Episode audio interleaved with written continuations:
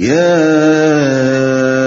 أيها الذين آمنوا لا تدخلوا بيوتا غير بيوتكم حتى تستأنسوا وتسلموا على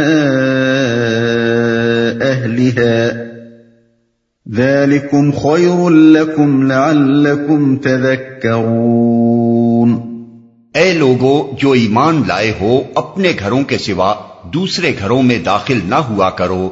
جب تک کہ گھر والوں کی رضا نہ لے لو اور گھر والوں پر سلام نہ بھیج لو، یہ طریقہ تمہارے لیے بہتر ہے۔ توقع ہے کہ تم اس کا خیال رکھو گے۔ اے لوگو، سورہ کے آغاز میں جو احکام دیے گئے تھے، وہ اس لیے تھے کہ معاشرے میں برائی رونما ہو جائے تو اس کا تدارک کیسے کیا جائے۔ اب وہ احکام دیے جا رہے ہیں جن کا مقصد یہ ہے کہ معاشرے میں سرے سے برائیوں کی پیدائشی کو روک دیا جائے۔ اور تمدن کے طور طریقوں کی اصلاح کر کے ان اسباب کا سدباب کر دیا جائے جن سے اس طرح کی خرابیاں رونما ہوتی ہیں۔ ان احکام کا مطالعہ کرنے سے پہلے دو باتیں اچھی طرح ذہن نشین کر لینی چاہیے۔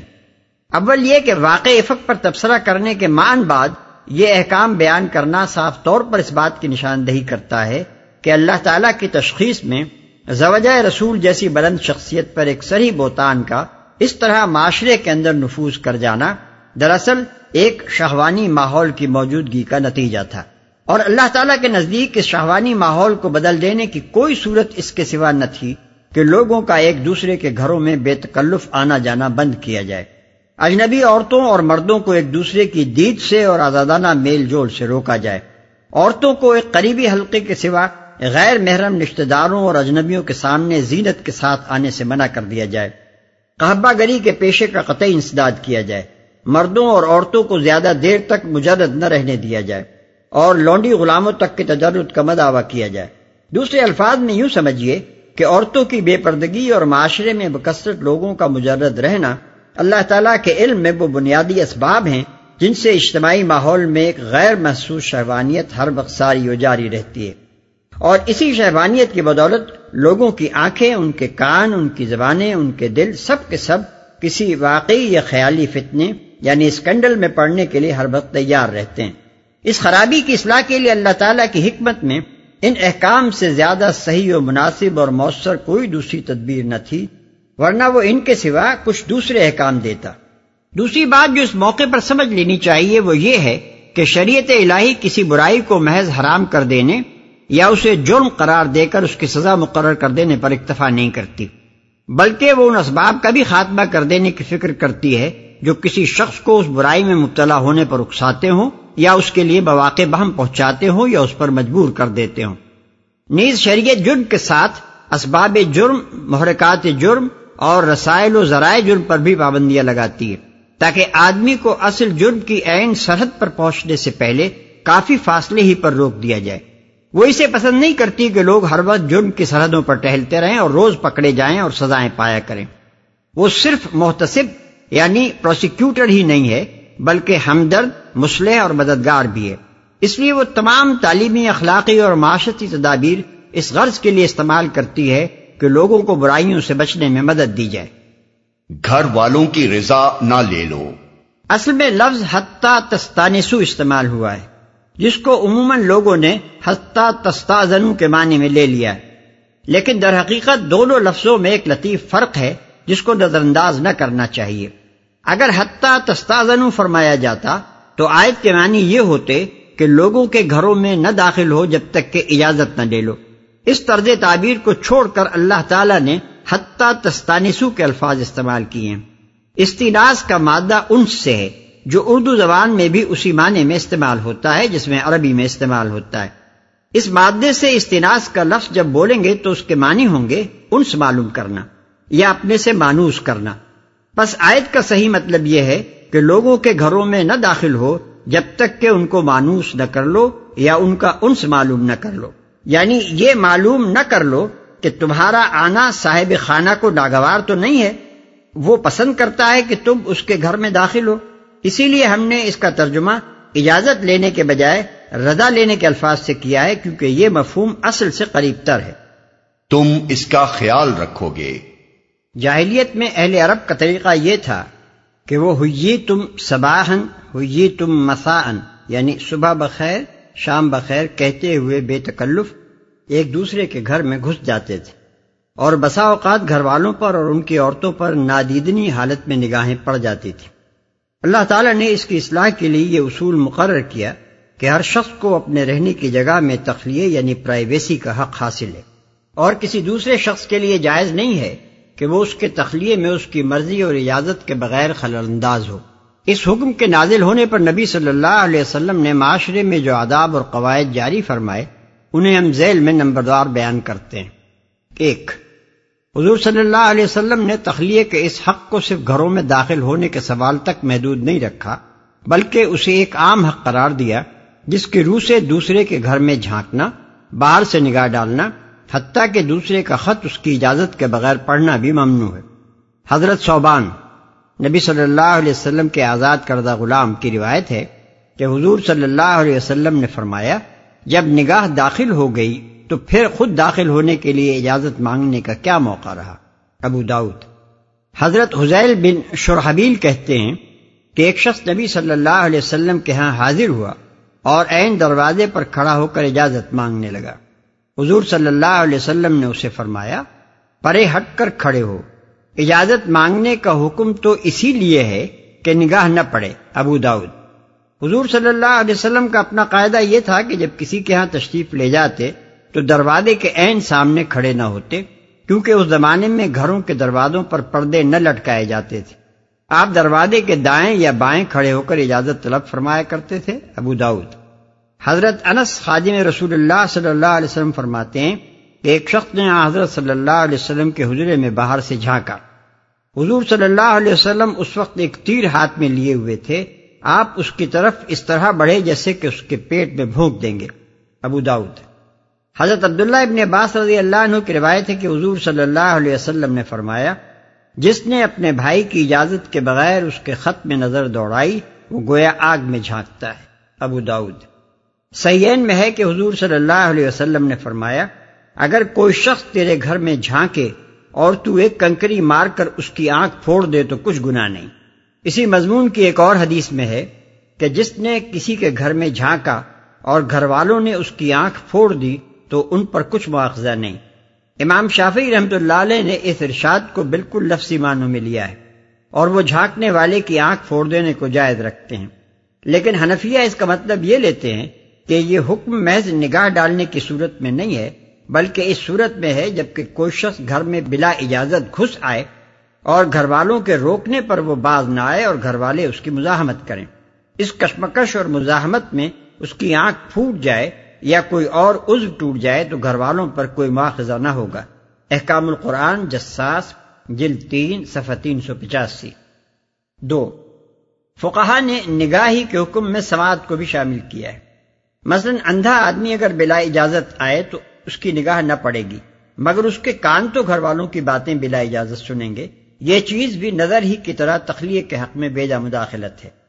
تین اجازت لینے کا حکم صرف دوسروں کے گھر جانے کی صورت ہی میں نہیں ہے، بلکہ خود اپنی ماں بہنوں کے پاس جانے کی صورت میں بھی ہے۔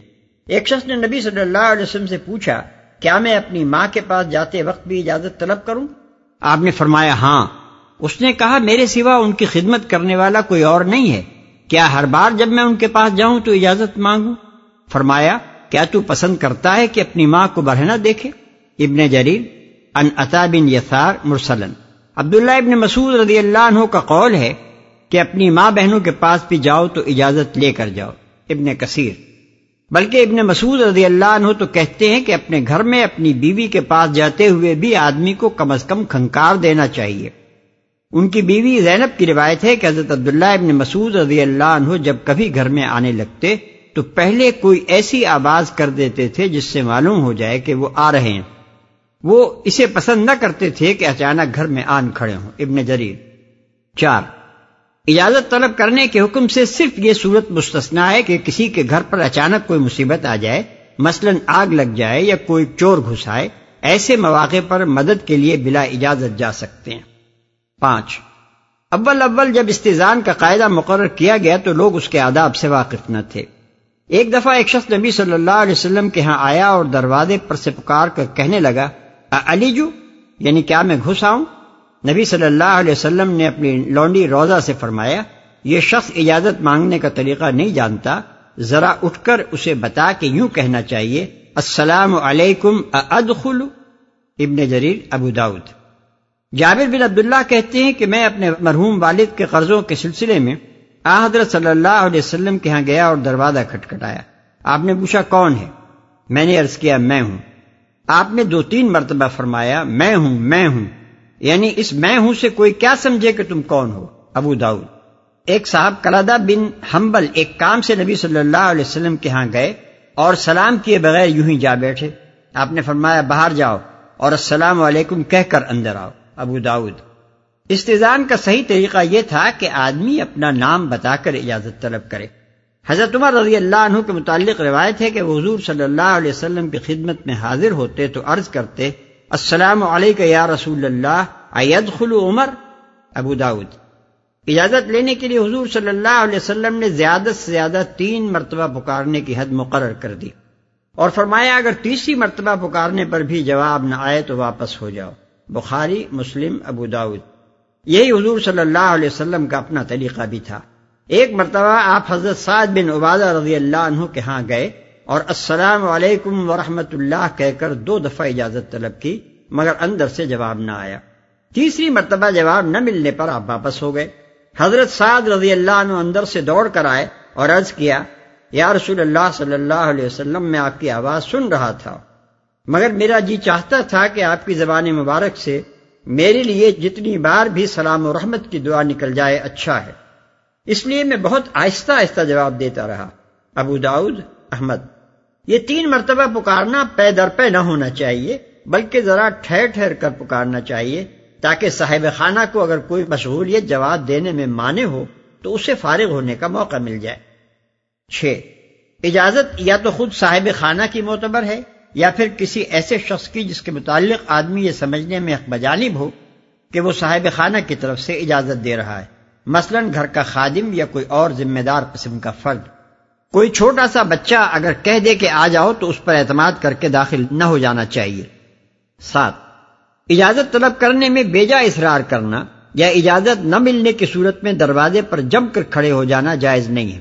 اگر تین دفعہ استضان کے بعد صاحب خانہ کی طرف سے اجازت نہ ملے یا وہ ملنے سے انکار کر دے تو واپس چلے جانا چاہیے۔ فَإِن لَمْ تَجِدُوا فِيهَا أَحَدًا فَلَا تَدْخُلُوهَا حَتَّى يُؤْذَنَ لَكُمْ وَإِن قِيلَ لَكُمْ ارْجِعُوا فَارْجِعُوا هُوَ أَزْكَى لَكُمْ وَاللَّهُ بِمَا تَعْمَلُونَ عَلِيمٌ پھر اگر وہاں کسی کو نہ پاؤ تو داخل نہ ہو جب تک کہ تم کو اجازت نہ دے دی جائے۔ اور اگر تم سے کہا جائے کہ واپس چلے جاؤ تو واپس ہو جاؤ۔ یہ تمہارے لیے زیادہ پاکیزہ طریقہ ہے اور جو کچھ تم کرتے ہو، اللہ اسے خوب جانتا ہے۔ جب تک کہ تم کو اجازت نہ دے دی جائے۔ یعنی کسی کے خالی گھر میں داخل ہو جانا جائز نہیں ہے۔ اللہ یہ کہ صاحب خانہ نے آدمی کو خود اس بات کی اجازت دی ہو۔ مثلا اس نے آپ سے کہہ دیا ہو کہ اگر میں موجود نہ ہوں تو آپ میرے کمرے میں بیٹھ جائیے گا۔ یا وہ کسی اور جگہ پر ہو اور آپ کی طلاق ملنے پر وہ کہلا بھیجے کہ آپ تشریف رکھیے میں ابھی آتا ہوں۔ ورنہ محض یہ بات کہ مکان میں کوئی نہیں ہے یا اندر سے کوئی نہیں بولتا کسی کے لیے یہ جائز نہیں کر دیتی کہ وہ بلا اجازت داخل ہو جائے۔ زیادہ پاکیزہ طریقہ ہے۔ یعنی اس پر برا نہ ماننا چاہیے۔ ایک آدمی کو حق ہے کہ وہ کسی سے نہ ملنا چاہے تو انکار کر دے یا کوئی مشغولیت ملاقات میں مانے ہو تو معذرت کر دے۔ ارجعو یعنی واپس ہو جاؤ کے حکم کا فقہا نے یہ مطلب لیا ہے کہ اس صورت میں دروازے کے سامنے ڈٹ کر کھڑے ہو جانے کی اجازت نہیں ہے، بلکہ آدمی کو وہاں سے ہٹ جانا چاہیے۔ کسی شخص کو یہ حق نہیں ہے کہ دوسرے کو ملاقات پر مجبور کرے یا اس کے دروازے پر ٹھہر کر اسے تنگ کرنے کی کوشش کرے۔ ليس عليكم جناح أن تدخلوا بيوتا غير مسكونة فيها متاع لكم والله يعلم ما تبدون وما تكتمون البتہ تمہارے لیے اس میں کوئی مذائقہ نہیں ہے کہ ایسے گھروں میں داخل ہو جاؤ جو کسی کے رہنے کی جگہ نہ ہوں اور جن میں تمہارے فائدے یا کام کی کوئی چیز ہو۔ تم جو کچھ ظاہر کرتے ہو اور جو کچھ چھپاتے ہو، سب کی اللہ کو خبر ہے۔ جن میں تمہارے فائدے یا کام کی کوئی چیز ہو۔ اس سے مراد ہیں ہوٹل سرائے مہمان خانے دکانیں مسافر خانے وغیرہ جہاں لوگوں کے لیے داخلے کی عام اجازت ہو۔ قل للمؤمنين يغضوا من أبصارهم ويحفظوا فروجهم ذلك أزكى لهم۔ إن الله خبير بما يصنعون اے نبی، مومن مردوں سے کہو کہ اپنی نظریں بچا کر رکھیں اور اپنی شرمگاہوں کی حفاظت کریں۔ یہ ان کے لیے زیادہ پاکیزہ طریقہ ہے۔ جو کچھ وہ کرتے ہیں، اللہ اس سے باخبر رہتا ہے۔ نظریں بچا کر رکھیں۔ اصل میں الفاظ ہیں یغزو من ابصارہم۔ غز کے معنی ہے کسی چیز کو کم کرنے، گھٹانے اور پست کرنے کے۔ غز بسر کا ترجمہ عام طور پر نگاہ نیچی کرنا یا رکھنا کیا جاتا ہے۔ لیکن دراصل اس حکم کا مطلب ہر وقت نیچے ہی دیکھتے رہنا نہیں ہے، بلکہ پوری طرح نگاہ بھر کر نہ دیکھنا اور نگاہوں کو دیکھنے کے لیے بالکل آزاد نہ چھوڑ دینا ہے۔ یہ مفہوم نظر بچانے سے ٹھیک ادا ہوتا ہے۔ یعنی جس چیز کو دیکھنا مناسب نہ ہو، اس سے نظر ہٹا لی جائے۔ قطع نظر اس سے کہ آدمی نگاہ نیچی کرے یا کسی اور طرف اسے بچا لے جائے۔ من ابصارہم، میں من تبعیض کے لیے ہے یعنی حکم تمام نظروں کو بچانے کا نہیں ہے، بلکہ بعض نظروں کو بچانے کا ہے۔ بالفاظ دیگر اللہ تعالیٰ کا منشا یہ نہیں ہے کہ کسی چیز کو بھی نگاہ بھر کر نہ دیکھا جائے، بلکہ وہ صرف ایک مخصوص دائرے میں نگاہ پر یہ پابندی عائد کرنا چاہتا ہے۔ اب یہ بات سیاق و سباق سے معلوم ہوتی ہے کہ یہ پابندی جس چیز پر عائد کی گئی ہے، وہ ہے مردوں کا عورتوں کو دیکھنا۔ یا دوسرے لوگوں کے سطر پر نگاہ ڈالنا یا فحش مناظر پر نگاہ جمانا۔ کتاب اللہ کے اس حکم کی جو تشریح سنت نے کی ہے، اس کی تفصیلات ذیل۔ ایک، آدمی کے لیے یہ بات حلال نہیں ہے کہ وہ اپنی بیوی یا اپنی محرم خواتین کے سوا کسی دوسری عورت کو نگاہ بھر کر دیکھے۔ ایک دفعہ اچانک نظر پڑ جائے تو وہ معاف ہے، لیکن یہ معاف نہیں ہے کہ آدمی نے پہلی نظر میں جہاں کوئی کشش محسوس کی ہو، وہاں پھر نظر دوڑائے۔ نبی صلی اللہ علیہ وسلم نے اس طرح کی دیدہ بازی کو آنکھ کی بدکاری سے تعبیر فرمایا آپ کا ارشاد ہے کہ آدمی اپنے تمام حواس سے زنا کرتا ہے۔ دیکھنا آنکھوں کی زنا ہے، لگاوٹ کی بات چیت زبان کی زنا ہے، آواز سے لذت لینا کانوں کی زنا ہے، ہاتھ لگانا اور ناجائز مقصد کے لیے چلنا ہاتھ پاؤں کی زنا ہے۔ بدکاری کی یہ ساری تمہیدیں جب پوری ہو چکتی ہیں، تب شرمگاہیں یا تو اس کی تکمیل کر دیتی ہیں یا تکمیل کرنے سے رہ جاتی ہیں۔ بخاری، مسلم، ابو داود۔ حضرت بریدہ رضی اللہ عنہ کی روایت ہے کہ نبی صلی اللہ علیہ وسلم نے حضرت علی رضی اللہ عنہ سے فرمایا، اے علی، ایک نظر کے بعد دوسری نظر نہ ڈالنا۔ پہلی نظر تو معاف ہے، مگر دوسری معاف نہیں۔ احمد ترمیدی ابو داود، دارمی۔ حضرت جرید بن عبداللہ بجلی کہتے ہیں کہ میں نے نبی صلی اللہ علیہ وسلم سے پوچھا، اچانک نگاہ پڑ جائے تو کیا کروں؟ فرمایا، فوراً نگاہ پھیر لو یا نیچی کر لو۔ مسلم، احمد ترمیدی ابو داود نسائی۔ عبداللہ ابن مسعود رضی اللہ عنہ روایت کرتے ہیں کہ حضور صلی اللہ علیہ وسلم نے فرمایا، اللہ تعالیٰ کا ارشاد ہے کہ نگاہ ابلیس کے زہریلے تیروں میں سے ایک تیر ہے۔ جو شخص مجھ سے ڈر کر اس کو چھوڑ دے گا، میں اس کے بدلے اسے ایسا ایمان دوں گا جس کی حلاوت وہ اپنے دل میں پائے گا۔ تبرانی۔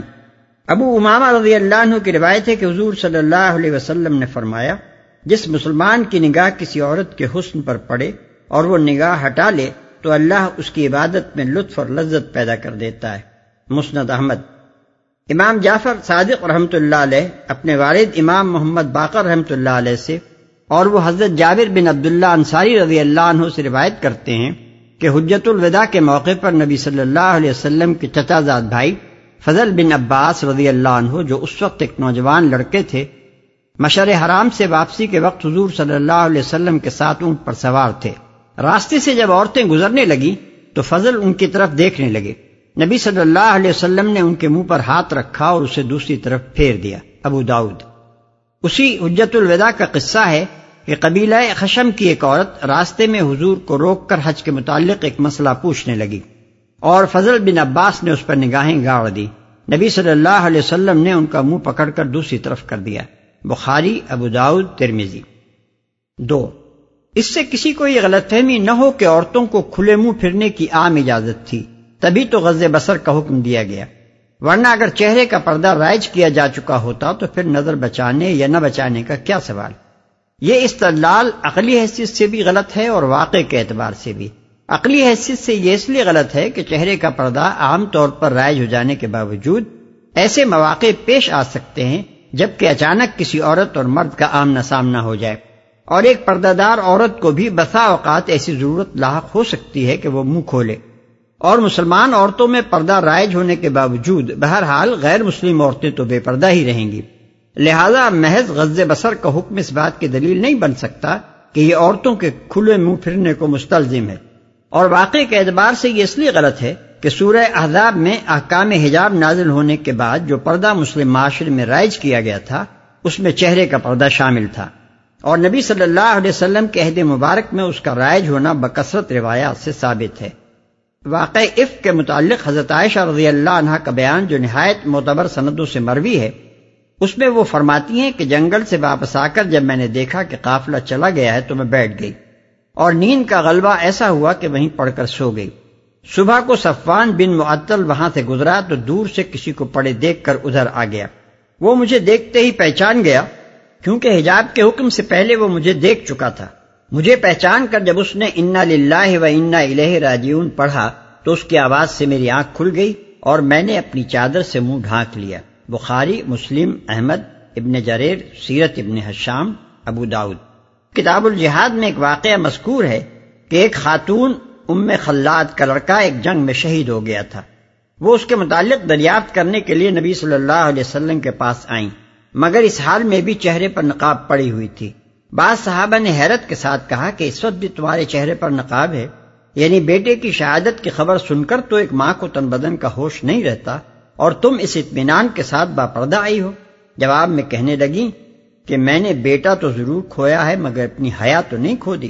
ابو داؤد ہی میں حضرت عائشہ رضی اللہ عنہ کی روایت ہے کہ ایک عورت نے پردے کے پیچھے سے ہاتھ بڑھا کر رسول اللہ صلی اللہ علیہ وسلم کو درخواست دی۔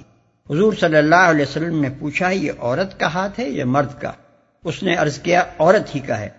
فرمایا، عورت کا ہاتھ ہے تو کم از کم ناخن ہی مہندی سے رنگ لیے ہوتے۔ رہے حج کے موقع کے وہ دو واقعات جن کا ہم نے اوپر ذکر کیا ہے تو وہ عہد نبوی میں چہرے کا پردہ نہ ہونے کی دلیل نہیں بن سکتے کیونکہ احرام کے لباس میں نقاب کا استعمال ممنوع ہے۔ تاہم اس حالت میں بھی محتاط خواتین غیر مردوں کے سامنے چہرہ کھول دینا پسند نہیں کرتی تھیں۔ حضرت عائشہ رضی اللہ عنہ کی روایت ہے کہ حجت الوداع کے سفر میں ہم لوگ بحالت احرام مکہ کی طرف جا رہے تھے۔ جب مسافر ہمارے پاس سے گزرنے لگتے تو ہم عورتیں اپنے سر سے چادریں کھینچ کر منہ پر ڈال لیتی اور جب وہ گزر جاتے تو ہم منہ کھول لیتی تھیں۔ ابو داؤد۔ تین غز بسر کے اس حکم سے مستثنا صرف وہ صورتیں ہیں جن میں کسی عورت کو دیکھنے کی کوئی حقیقی ضرورت ہو۔ مثلا کوئی شخص کسی عورت سے نکاح کرنا چاہتا ہو۔ اس غرض کے لیے عورت کو دیکھ لینے کی نہ صرف اجازت ہے، بلکہ ایسا کرنا کم از کم مستحب تو ضرور ہے۔ مغیرہ رضی اللہ عنہ بن شعبہ کی روایت ہے کہ میں نے ایک جگہ نکاح کا پیغام دیا۔ رسول اللہ صلی اللہ علیہ وسلم نے پوچھا، تم نے لڑکی کو دیکھ بھی لیا ہے؟ میں نے عرض کیا، نہیں۔ فرمایا اسے دیکھ لو، اس طرح زیادہ توقع کی جا سکتی ہے کہ تمہارے درمیان موافقت ہوگی۔ احمد ترمیزی نسائی، ابن ماجہ، دارمی۔ ابو حریرہ رضی اللہ عنہ کی روایت ہے کہ ایک شخص نے کہیں شادی کا پیغام دیا۔ نبی صلی اللہ علیہ وسلم نے فرمایا، لڑکی کو دیکھ لو، کیونکہ انصار کی آنکھوں میں کچھ خرابی ہوتی ہے۔ مسلم، نسائی، احمد۔ جابر رضی اللہ بن عبداللہ کہتے ہیں کہ حضور صلی اللہ علیہ وسلم نے فرمایا تم میں سے جب کوئی شخص کسی عورت سے نکاح کا خاص کار ہو، تو حت الامکان اسے دیکھ کر یہ اطمینان کر لینا چاہیے کہ آیا عورت میں ایسی کوئی خوبی ہے جو اس کے ساتھ نکاح کی طرف راغب کرنے والی ہو؟ احمد ابو داود مسند احمد میں ابو حمیدہ کی روایت ہے کہ حضور صلی اللہ علیہ وسلم نے اس غرض کے لیے دیکھنے کی اجازت کو فلا جناح علیہ کے الفاظ میں بیان کیا۔ یعنی ایسا کر لینے میں مذائقہ نہیں ہے۔ نیز اس کی بھی اجازت دی کہ لڑکی کی بے خبری میں بھی اس کو دیکھا جا سکتا ہے۔ اسی سے فقہ نے یہ قاعدہ کیا ہے کہ بضرورت دیکھنے کی دوسری صورتیں بھی جائز ہیں۔ مثلا تفتیش جرائم کے سلسلے میں کسی مشتبہ عورت کو دیکھنا، یا عدالت میں گواہی کے موقع پر قاضی کا کسی گواہ عورت کو دیکھنا، یا علاج کے لیے طبیب کا مریضہ کو دیکھنا وغیرہ۔ چار غز بسر کے حکم کا منشا یہ بھی ہے کہ آدمی کسی عورت یا مرد کے سطر پر نگاہ نہ ڈالے۔ نبی صلی اللہ علیہ وسلم کا ارشاد ہے کوئی مرد کسی مرد کے سطر کو نہ دیکھے اور کوئی عورت کسی عورت کے سطر کو نہ دیکھے۔ احمد مسلم ابو داؤد ترمیدی حضرت علی رضی اللہ عنہ کی روایت ہے کہ حضور صلی اللہ علیہ وسلم نے مجھ سے فرمایا کسی زندہ یا مردہ انسان کی ران پر نگاہ نہ ڈالو۔ ابو داؤد ابن ماجہ۔ شرمگاہوں کی حفاظت کریں۔ شرمگاہوں کی حفاظت سے مراد محض ناجائز شہوت رانی سے پرہیز ہی نہیں ہے۔ بلکہ اپنے سطر کو دوسروں کے سامنے کھولنے سے پرہیز بھی ہے۔ مرد کے لیے سطر کی حدود نبی صلی اللہ علیہ وسلم نے ناف سے گھٹنے تک مقرر فرمائے۔ مرد کا سطر اس کی ناف سے گھٹنے تک ہے۔ دار قطنی بحقی اس حصہ جسم کو بیوی کے سوا کسی کے سامنے قصدن کھولنا حرام ہے۔ حضرت جرحد اسلمی، جو اصحاب صفہ میں سے ایک بزرگ تھے، روایت کرتے ہیں کہ رسول اللہ صلی اللہ علیہ وسلم کے مجلس میں ایک دفعہ میری ران کھلی ہوئی تھی۔ حضور صلی اللہ علیہ وسلم نے فرمایا، کیا تمہیں معلوم نہیں ہے کہ ران چھپانے کے قابل چیز ہے؟ ترمیزی ابو داود معتا حضرت علی رضی اللہ عنہ کی روایت ہے کہ حضور صلی اللہ علیہ وسلم نے فرمایا، اپنی ران کبھی نہ کھولو۔ ابو داؤد ابن ماجہ۔ صرف دوسروں کے سامنے ہی نہیں، تنہائی میں بھی ننگا رہنا ممنوع ہے۔ چنانچہ حضور صلی اللہ علیہ وسلم کا ارشاد ہے، خبردار کبھی ننگے نہ رہو، کیونکہ تمہارے ساتھ وہ ہیں جو کبھی تم سے جدا نہیں ہوتے یعنی خیر اور رحمت کے فرشتے۔ سوائے اس وقت کے جب تم رفع عاجد کرتے ہو یا اپنی بیویوں کے پاس جاتے ہو، لہذا ان سے شرم کرو اور ان کا احترام ملحوظ رکھو۔ ترمیزی ایک اور حدیث میں ہے کہ حضور صلی اللہ علیہ وسلم نے فرمایا، اپنے سطر کو اپنی بیوی اور لونڈی کے سوا ہر ایک سے محفوظ رکھو۔ سائل نے پوچھا، اور جب ہم تنہائی میں ہوں؟ فرمایا تو اللہ تبارک و تعالیٰ اس کا زیادہ حقدار ہے کہ اس سے شرم کی جائے۔ ابو داود ترمیدی ابن ماجہ۔ وقل للمؤمنات يغضضن من أبصارهن ويحفظن فروجهن ولا يبدين زينتهن إلا ما ظهر منها۔ ولا يبدين زينتهن إلا ما ظهر منها وليضربن بخمرهن على جيوبهن ولا يبدين زينتهن ولا يبدين زينتهن إلا لبعولتهن أو آبائهن أو آباء بعولتهن أو أبنائهن أو أبنائهن أو أبناء بعولتهن أو إخوانهن أو بني إخوانهن أو بني إخوانهن أو بني أخواتهن أو نسائهن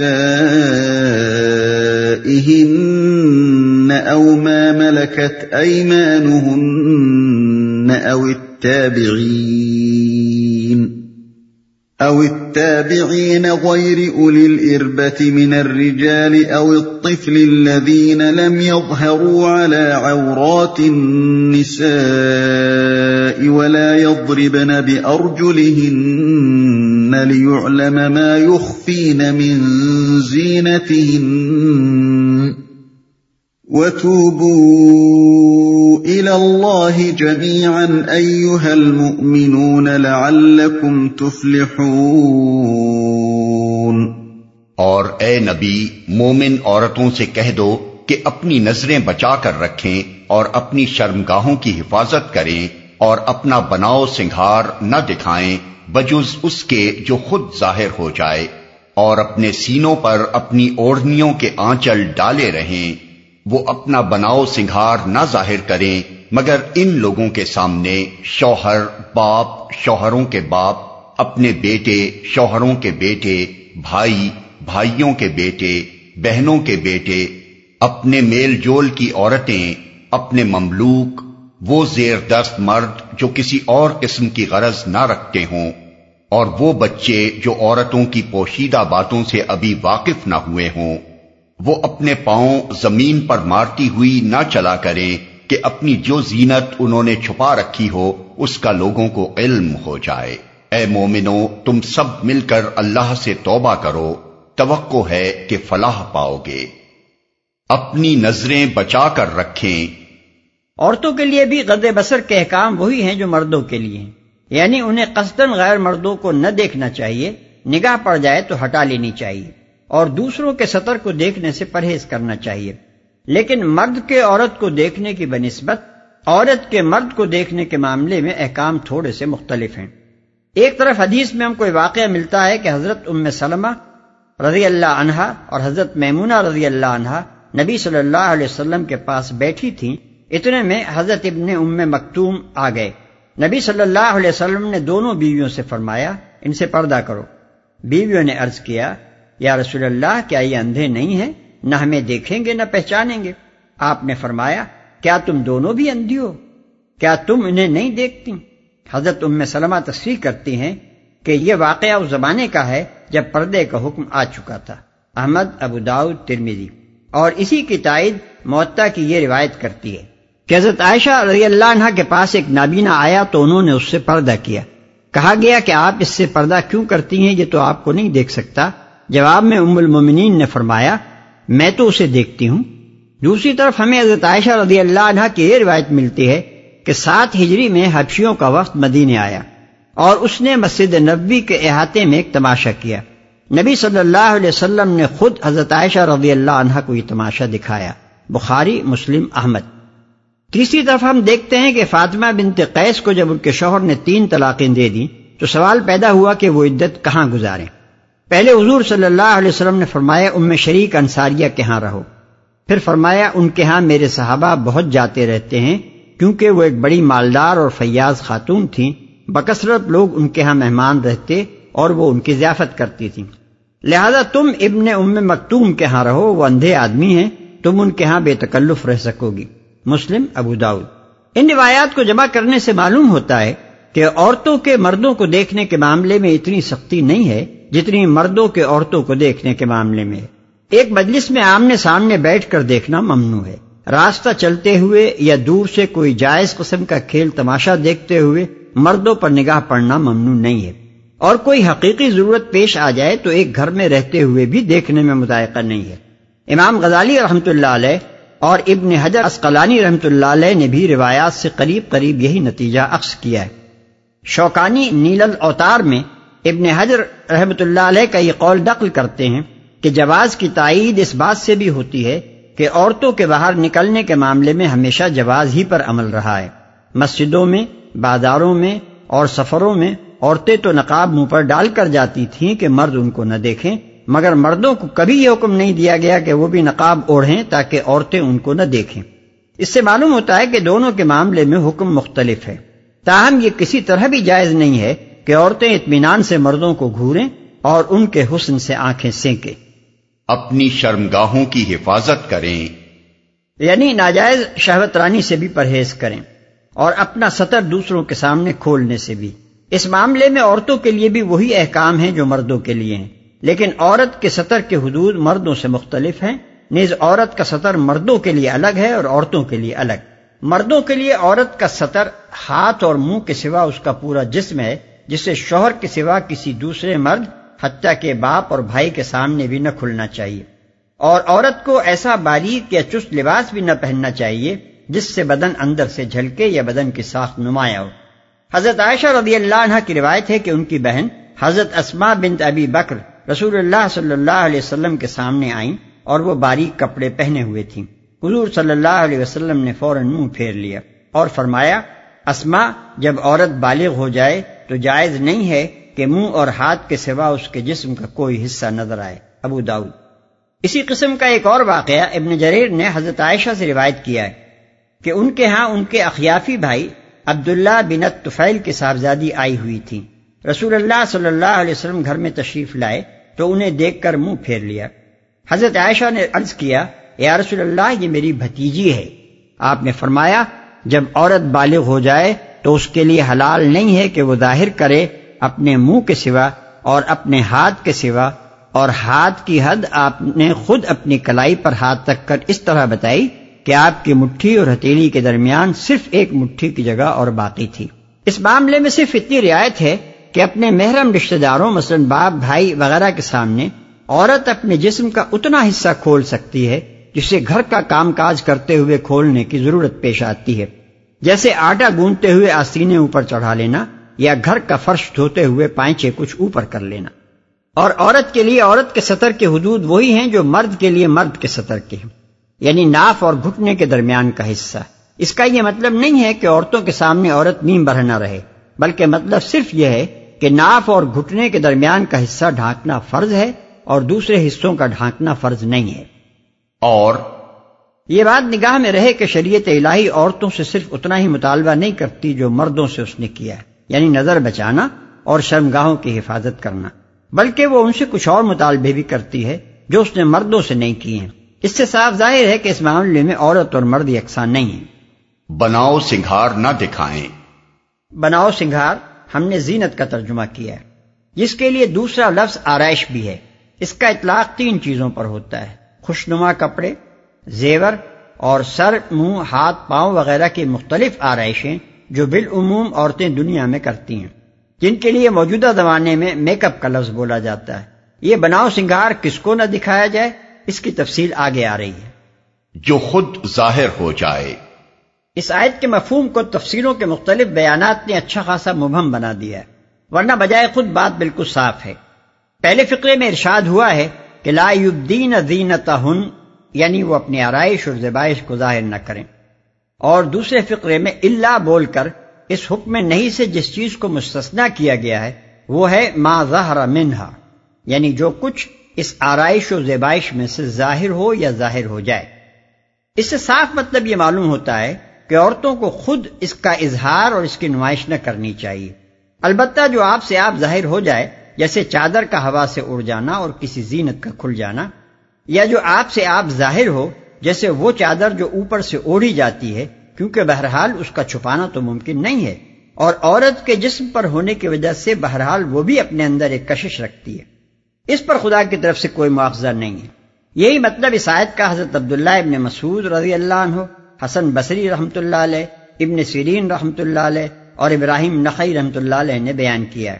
اس کے برعکس بعض مفسرین نے ما زہرا منہا کا مطلب لیا ہے جسے عادتاً انسان ظاہر کرتا ہے۔ اور پھر وہ اس میں منہ اور ہاتھوں کو ان کی تمام آرائشوں سمیت شامل کر دیتے ہیں۔ یعنی ان کے نزدیک یہ جائز ہے کہ عورت اپنے منہ کو مسی اور سرمے اور سرخی پاؤڈر سے اور اپنے ہاتھوں کو انگوٹھی، چھلے اور چوڑیوں اور کنگن وغیرہ سے آراستہ رکھ کر لوگوں کے سامنے کھولے پھرے۔ یہ مطلب ابن عباس رضی اللہ عنہ اور ان کے شاگردوں سے مروی ہے۔ اور فقائے حنفیہ کے ایک اچھے خاصے گروہ نے اسے قبول کیا ہے۔ احکام القرآن جساس جل تین، صفحہ تین سو اٹھاسی اور تین سو نواسی۔ لیکن ہم یہ سمجھنے سے بالکل قاصر ہیں کہ ماں زہرا کے معنی ماں یوز عربی زبان کے کس قاعدے سے ہو سکتے ہیں۔ ظاہر ہونے اور ظاہر کرنے میں کھلا ہوا فرق ہے۔ اور ہم دیکھتے ہیں کہ قرآن سریح طور پر ظاہر کرنے سے روک کر ظاہر ہونے کے معاملے میں رخصت دے رہا ہے۔ اس رخصت کو ظاہر کرنے کی حد تک وسیع کرنا قرآن کے بھی خلاف ہے۔ اور ان روایات کے بھی خلاف جن سے ثابت ہوتا ہے کہ عہد نبوی میں حکم حجاب آ جانے کے بعد عورتیں کھلے منہ نہیں پھرتی تھیں اور حکم حجاب میں منہ کا پردہ شامل تھا اور احرام کے سوا دوسری تمام حالتوں میں نقاب کو عورتوں کے لباس کا ایک جز بنا دیا گیا تھا۔ پھر اس سے بھی زیادہ قابل تعجب بات یہ ہے کہ اس رخصت کے حق میں دلیل کے طور پر یہ بات پیش کی جاتی ہے کہ منہ اور ہاتھ عورت کے سطر میں داخل نہیں ہیں۔ حالانکہ سطر اور حجاب میں زمین و آسمان کا فرق ہے۔ سطر تو وہ چیز ہے جس سے محرم مردوں کے سامنے کھولنا بھی ناجائز ہے۔ رہا حجاب تو وہ سطر سے زائد ایک چیز ہے جسے عورتوں اور غیر محرم مردوں کے درمیان حائل کیا گیا ہے اور یہاں بحث سطر کی نہیں بلکہ احکام حجاب کی اوڑھنیوں کے آنچل ڈالے رہیں۔ زمانہ جاہلیت میں عورتیں سروں پر ایک طرح کے کساوے سے باندھے رکھتی تھیں جن کی گراہ جوڑے کی طرح پیچھے چوٹی پر لگائی جاتی تھی۔ سامنے گریبان کا ایک حصہ کھلا رہتا تھا جس سے گلا اور سینے کا بالائی حصہ صاف نمایاں ہوتا تھا۔ چھاتیوں پر قمیص کے سوا اور کوئی چیز نہ ہوتی تھی اور پیچھے دو دو تین تین چوٹیاں لہراتی رہتی تھیں۔ تفسیر کشاف جل دو، صفحہ نبے ابن کثیر جل تین، صفحہ دو سو تراسی اور دو سو چوراسی۔ اس آیت کے نزول کے بعد مسلمان عورتوں میں دوپٹہ رائج کیا گیا، جس کا مقصد یہ نہیں تھا کہ آج کل کی صاحبزادیوں کی طرح بس اسے بل دے کر گلے کا ہار بنا لیا جائے، بلکہ یہ تھا کہ اسے اوڑھ کر سر، کمر، سینہ سب اچھی طرح ڈھانک لیے جائیں۔ اہل ایمان خواتین نے قرآن کا یہ حکم سنتے ہی فوراً جس طرح اس کی تعمیل کی، اس کی تعریف کرتے ہوئے زطائشہ رضی اللہ عنہ فرماتی ہیں کہ جب سورہ نور نازل ہوئی تو رسول اللہ صلی اللہ علیہ وسلم سے اس کو سن کر لوگ اپنے گھروں کی طرف پلٹے اور جا کر انہوں نے اپنی بیویوں اور بیٹیوں، بہنوں کو اس کی آیات سنائی۔ انصار کی عورتوں میں سے کوئی ایسی نہ تھی جو آیت بِخُمْرِهِنَّ عَلَى جُيُوبِهِنَّ کے الفاظ سن کر اپنی جگہ بیٹھی رہ گئی ہو۔ ہر ایک اٹھی اور کسی نے اپنا کمر پٹا کھول کر اور کسی نے چادر اٹھا کر فوراً اس کا دوپٹہ بنایا اور اوڑھ لیا۔ دوسرے روز صبح کی نماز کے وقت جتنی عورتیں مسجد نبوی میں حاضر ہوئیں، سب دوپٹے اڑے ہوئے تھیں۔ اسی سلسلے کی ایک اور روایت میں حضرت عائشہ رضی اللہ عنہ مزید یہ تفصیل بتاتی ہیں کہ عورتوں نے باریک کپڑے چھوڑ کر اپنے موٹے موٹے کپڑے چھانٹے اور ان کے دوپٹے بنائے۔ ابن کثیر جل تین، صفحہ دو سو چوراسی، ابو داود کتاب اللباس۔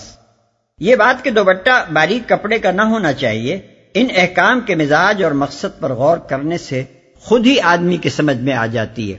چنانچہ انصار کی خواتین نے حکم سنتے ہی سمجھ لیا تھا کہ اس کا منشا کس طرح کے کپڑے کا دوپٹہ بنانے سے پورا ہو سکتا ہے۔ لیکن صاحب شریعت صلی اللہ علیہ وسلم نے اس بات کو بھی صرف لوگوں کے فہم پر نہیں چھوڑ دیا، بلکہ خود اس کی تصریح فرما دی۔ وہی عقل بھی کہتے ہیں کہ نبی صلی اللہ علیہ وسلم کے پاس مصر کی بنی ہوئی باریک ململ یعنی قباتی آئی۔ آپ نے اس میں سے ایک ٹکڑا مجھے دیا اور فرمایا ایک حصہ پھاڑ کر اپنا کرتا بنا لو اور ایک حصہ اپنی بیوی کو دوپٹہ بنانے کے لیے دے دو، مگر ان سے کہہ دینا کہ اس کے نیچے ایک اور کپڑا لگا لیں۔ تاکہ جسم کی ساخت اندر سے نہ جھلکے۔ ابو داؤد کتاب اللباس۔ مگر ان لوگوں کے سامنے۔ یعنی جس حلقے میں ایک عورت اپنی پوری زینت کے ساتھ آزادی سے رہ سکتی ہے وہ ان لوگوں پر مشتمل ہے۔ اس حلقے سے باہر جو لوگ بھی ہیں خواہ رشتہ دار ہوں یا اجنبی بہرحال ایک عورت کے لیے جائز نہیں ہے کہ وہ ان کے سامنے زیب و زینت کے ساتھ آئے۔ ولائی الدین زینت ہن اللہ ما ظہر منہا کے فقرے میں جو حکم دیا گیا تھا اس کا مطلب یہاں کھول دیا گیا ہے کہ اس محدود حلقے سے باہر جو لوگ بھی ہوں ان کے سامنے ایک عورت کو اپنی آرائش قصدن یا بے پرواہی کے ساتھ خود نہ ظاہر کرنی چاہیے۔ البتہ جو ان کی کوشش کے باوجود یا ان کے ارادے کے بغیر ظاہر ہو جائے یا جس کا چھپانا ممکن نہ ہو وہ اللہ کے ہاں معاف ہے۔ شوہروں کے باپ۔ اصل میں لفظ آبا استعمال ہوا ہے جس کے مفہوم میں صرف باپ ہی نہیں بلکہ دادا پر دادا اور نانا پر نانا بھی شامل ہیں۔ لہذا ایک عورت اپنی ددیال اور ننیال اور اپنے شوہر کی ددیال اور ننیال کے ان سب بزرگوں کے سامنے اسی طرح آ سکتی ہے جس طرح اپنے والد اور خسر کے سامنے آ سکتی ہے۔ شوہروں کے بیٹے۔ بیٹوں میں پوتے پر پوتے اور نواسے پر نواسے سب شامل ہیں۔ اور اس معاملے میں سگے سوتےلے کا کوئی فرق نہیں ہے۔ اپنے سوتیلے بچوں کی اولاد کے سامنے عورت اسی طرح آزادی کے ساتھ اظہار زینت کر سکتی ہے جس طرح خود اپنی اولاد اور اولاد کی اولاد کے سامنے کر سکتی ہے۔ بھائی۔ بھائیوں میں سگے اور سوتےلے اور ماں جائے بھائی سب شامل۔ بھائیوں کے بیٹے۔ بھائی بہنوں کے بیٹوں سے مراد تینوں قسم کے بھائی بہنوں کی اولاد ہے یعنی ان کے پوتے پر پوتے اور نواسے پر نواسے سب اس میں شامل۔ بہنوں کے بیٹے۔ یہاں چونکہ رشتہ داروں کا حلقہ ختم ہو رہا ہے اور آگے غیر رشتہ داروں کا ذکر ہے اس لیے آگے بڑھنے سے پہلے تین مسائل کو اچھی طرح سمجھ لیجیے، کیونکہ ان کو نہ سمجھنے سے متعدد الجھنیں واقع ہوتی ہیں۔ پہلا مسئلہ یہ ہے کہ بعض لوگ اظہار زینت کی آزادی کو صرف ان رشتہ داروں تک محدود سمجھتے ہیں جن کا نام یہاں لیا گیا ہے۔ باقی سب لوگوں کو، حتیٰ کہ سگے چچا اور سگے ماموں تک کو رشتہ داروں میں شمار کرتے ہیں جن سے پردہ کیا جانا چاہیے۔ اور دلیل یہ دیتے ہیں کہ ان کا نام قرآن میں نہیں لیا گیا لیکن یہ بات صحیح نہیں ہے۔ سگے چچا اور ماموں تو درکنار، نبی صلی اللہ علیہ وسلم نے تو رضائی چچا اور ماموں سے بھی پردہ کرنے کی حضرت عائشہ رضی اللہ عنہ کو اجازت نہ دی۔ سیاستہ اور مسند احمد میں حضرت عائشہ رضی اللہ عنہ کی اپنی روایت ہے کہ ابو القائس کے بھائی افلاح ان کے ہاں آئے اور اندر آنے کی اجازت طلب کی۔ چونکہ پردے کا حکم آ چکا تھا، اس لیے حضرت عائشہ رضی اللہ عنہ نے اجازت نہ دی۔ انہوں نے کہلا بھیجا کہ تم تو میری بھتیجی ہو کیونکہ میرے بھائی ابو القعیس کی بیوی کا تم نے دودھ پیا ہے۔ لیکن حضرت عائشہ رضی اللہ عنہ کو اس میں تعمل تھا کہ یہ رشتہ بھی ایسا ہے جس میں پردہ اٹھا دینا جائز ہو۔ اتنے میں رسول اللہ صلی اللہ علیہ وسلم تشریف لے آئے اور فرمایا کہ وہ تمہارے پاس آ سکتے ہیں۔ اس سے معلوم ہوا کہ نبی صلی اللہ علیہ وسلم نے خود اس آیت کو اس معنی میں نہیں لیا ہے کہ اس میں جن جن رشتہ داروں کا ذکر آیا ہے ان سے پردہ نہ ہو اور باقی سب سے ہو۔ بلکہ آپ نے اس سے یہ اصول عکس کیا ہے کہ جن جن رشتہ داروں سے ایک عورت کا نکاح حرام ہے، وہ سب اسی آیت کے حکم میں داخل ہیں۔ مثلا چچا، ماموں، داماد اور رضائی رشتہ دار۔ تابعین میں سے حضرت حسن بصری رحمۃ اللہ علیہ نے بھی یہی رائے ظاہر کی ہے۔ اور اسی کی تائید علامہ ابو بکر جساس رحمۃ اللہ علیہ نے احکام القرآن میں فرمائی ہے۔ جل تین، صفحہ تین سو نبے دوسرا مسئلہ یہ ہے کہ جن رشتہ داروں سے ابدی حرمت کا رشتہ نہ ہو یعنی جن سے ایک کنواری یا بیوہ عورت کا نکاح جائز ہو۔ وہ نہ تو محرم رشتہ داروں کے حکم میں ہیں کہ عورتیں بے تکلف ان کے سامنے اپنی زینت کے ساتھ آئیں اور نہ بالکل اجنبیوں کے حکم میں کہ عورتیں ان سے ویسا ہی مکمل پردہ کریں جیسا غیر اسے کیا جاتا ہے۔ ان دونوں انتہاؤں کے درمیان ٹھیک ٹھیک کیا رویہ ہونا چاہیے۔ یہ شریعت میں متعین نہیں کیا گیا ہے، کیونکہ اس کا تعین ہو نہیں سکتا۔ اس کے حدود مختلف رشتہ داروں کے معاملے میں ان کے رشتے، ان کی عمر عورت کی عمر، خاندانی تعلقات و روابط اور فریقین کے حالات، مثلا مکان کا مشترک ہونا یا الگ الگ مکانوں میں رہنا کے لحاظ سے لامحلہ مختلف ہوں گے اور ہونے چاہیے اس معاملے میں نبی صلی اللہ علیہ وسلم کا اپنا طرز عمل جو کچھ تھا، اس سے ہم کو یہی رہنمائی ملتی ہے۔ بکثرت احادیث سے ثابت ہے کہ حضرت اسما رضی اللہ عنہ بنت ابی بکر، جو نبی صلی اللہ علیہ وسلم کی سالی تھی، آپ کے سامنے ہوتی تھی۔ اور آخر وقت تک آپ کے اور ان کے درمیان کم از کم چہرے اور ہاتھوں کی حد تک کوئی پردہ نہ تھا۔ حجت الوداع نبی صلی اللہ علیہ وسلم کی وفات سے صرف چند مہینے پہلے کا واقعہ ہے۔ اور اس وقت بھی یہی حالت قائم تھی۔ ملادہ ہو ابو داود کتاب الحج۔ اسی طرح حضرت امہانی رضی اللہ عنہا، جو ابو طالب کی صاحبزادی اور نبی صلی اللہ علیہ وسلم کی چچازاد بہن تھی، آخر وقت تک حضور صلی اللہ علیہ وسلم کے سامنے ہوتی رہیں۔ اور کم از کم منہ اور چہرے کا پردہ انہوں نے آپ سے کبھی نہیں کیا۔ فتح مکہ کے موقع کا ایک واقعہ وہ خود بیان کرتی ہیں جس سے اس کا ثبوت ملتا ہے۔ ملادہ ہو ابو داود دوسری طرف ہم دیکھتے ہیں کہ حضرت عباس اپنے بیٹے فضل کو اور ربیہ بن حارث بن عبد المطلب نبی صلی اللہ علیہ وسلم کے حقیقی چتازاد بھائی۔ اپنے بیٹے عبد المطلب کو نبی صلی اللہ علیہ وسلم کے ہاں یہ کہہ کر بھیجتے ہیں کہ اب تم لوگ جوان ہو گئے ہو، تمہیں جب تک روزگار نہ ملے تمہاری شادیاں نہیں ہو سکتی، لہذا تم رسول اللہ کے پاس جا کر نوکری کی درخواست کرو۔ یہ دونوں حضرت زینب کے مکان پر حضور کی خدمت میں حاضر ہوتے ہیں۔ حضرت زینب فضل کی حقیقی پھوپھی ذات بہن ہے اور عبد المطلب بن ربیہ کے والد سے بھی ان کا وہی رشتہ ہے جو فضل سے۔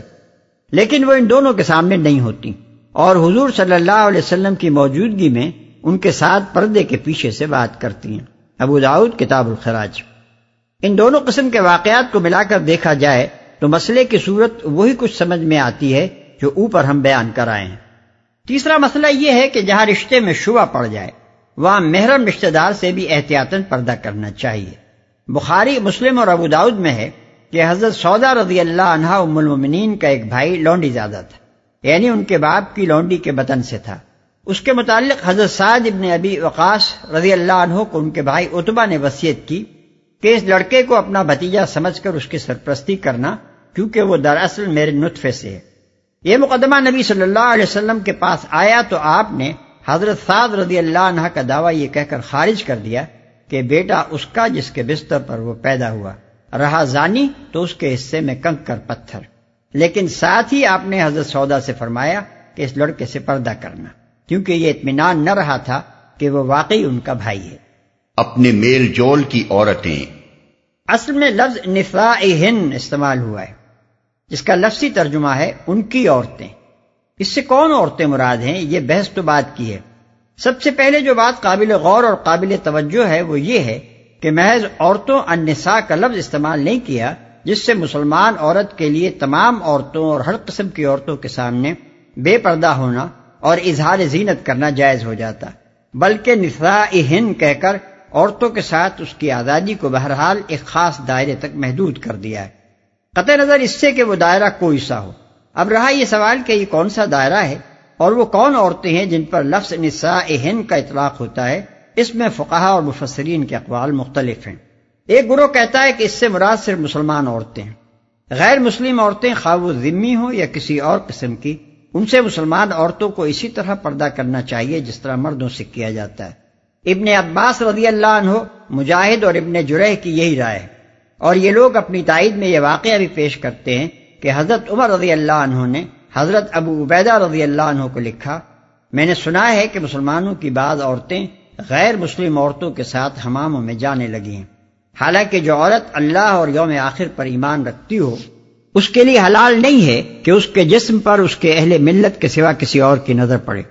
یہ خط جب حضرت ابو عبیدہ رضی اللہ عنہ کو ملا تو وہ ایک دم گھبرا کر کھڑے ہو گئے اور کہنے لگے، خدایا، جو مسلمان عورت بحث گوری ہونے کے لیے ان حماموں میں جائے، اس کا منہ آخرت میں کالا ہو جائے۔ ابن جریر بحقی ابن کثیر۔ دوسرا گروہ کہتا ہے کہ اس سے مراد تمام عورتیں ہیں۔ امام راضی رحمت اللہ علیہ کے نزدیک یہی صحیح مذہب ہے، لیکن یہ بات سمجھ میں نہیں آتی کہ اگر فی الواقع اللہ تعالیٰ کا منشا بھی یہی تھا، تو پھر نساء ہند کہنے کا کیا مطلب؟ اس صورت میں تو محض ان نساء کہنا چاہیے تھا۔ تیسری رائے یہ ہے اور یہی معقول بھی ہے اور قرآن کے الفاظ سے قریب تر بھی کہ اس سے دراصل ان کے میل جول میل جول کی عورتیں، ان کی جانی بوجھی عورتیں، ان سے تعلقات رکھنے والی اور ان کے کام کاج میں حصہ لینے والی عورتیں مراد ہیں خواہ وہ مسلم ہوں یا غیر مسلم۔ اور مقصود ان عورتوں کو اس دائرے سے خارج کرنا ہے جو یا تو اجنبی ہو کہ ان کے اخلاق و تہذیب کا حال معلوم نہ ہو یا جن کے ظاہری حالات مشتبہ ہوں اور ان پر اعتماد نہ کیا جا سکے۔ اس رائے کی تائید ان صحیح احادیث سے بھی ہوتی ہے، جن میں نبی صلی اللہ علیہ وسلم کے ازواج متحرات کے پاس ضمنی عورتوں کی حاضری کا ذکر آتا ہے۔ اس معاملے میں اصل چیز جس کا لحاظ کیا جائے گا وہ مذہبی اختلاف نہیں بلکہ اخلاقی حالت ہے۔ شریف، باحیا اور نیک اتوار عورتیں جو معروف اور قابل اعتماد خاندانوں سے تعلق رکھنے والی ہوں، ان سے مسلمان عورتیں پوری طرح بے تکلف ہو سکتی ہیں خواہ وہ غیر مسلم ہی کیوں نہ ہوں۔ لیکن بے حیا، آبرو باختہ اور بد اتوار عورتیں، خواہ مسلمان ہی کیوں نہ ہوں، ہر شریف عورت کو ان سے پردہ کرنا چاہیے، کیونکہ اخلاق کے لیے ان کی صحبت غیر مردوں کی صحبت سے کچھ کم تباہ کن نہیں ہے۔ رہی انجانی عورتیں جن کی حالت معلوم نہیں ہے، تو ان سے ملاقات کی حد ہمارے نزدیک وہی ہے، جو غیر محرم رشتہ داروں کے سامنے آزادی کی زیادہ سے زیادہ حد ہو سکتی ہے۔ یعنی یہ کہ عورت صرف منہ اور ہاتھ ان کے سامنے کھولے باقی اپنا سارا جسم اور آرائش چھپا کر رکھے۔ اپنے مملوک۔ اس حکم کا مطلب سمجھنے میں بھی فقہ کے درمیان اختلاف واقع ہوا ہے۔ ایک گروہ اس سے مراد صرف وہ لونڈیاں لیتا ہے جو کسی عورت کی ملک میں ہوں۔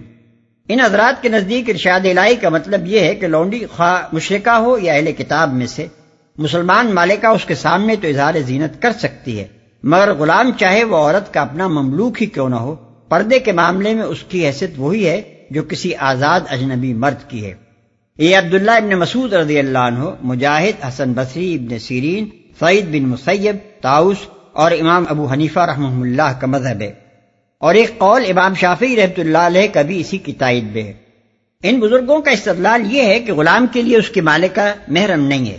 اور اگر وہ آزاد ہو جائے تو اپنی اسی سابق مالکہ سے نکاح کر سکتا ہے۔ لہذا محض غلامی اس امر کا سبب نہیں بن سکتی کہ عورت اس کے سامنے وہ آزادی برتے جس کی اجازت محرم مردوں کے سامنے برتنے کے لیے دی گئی۔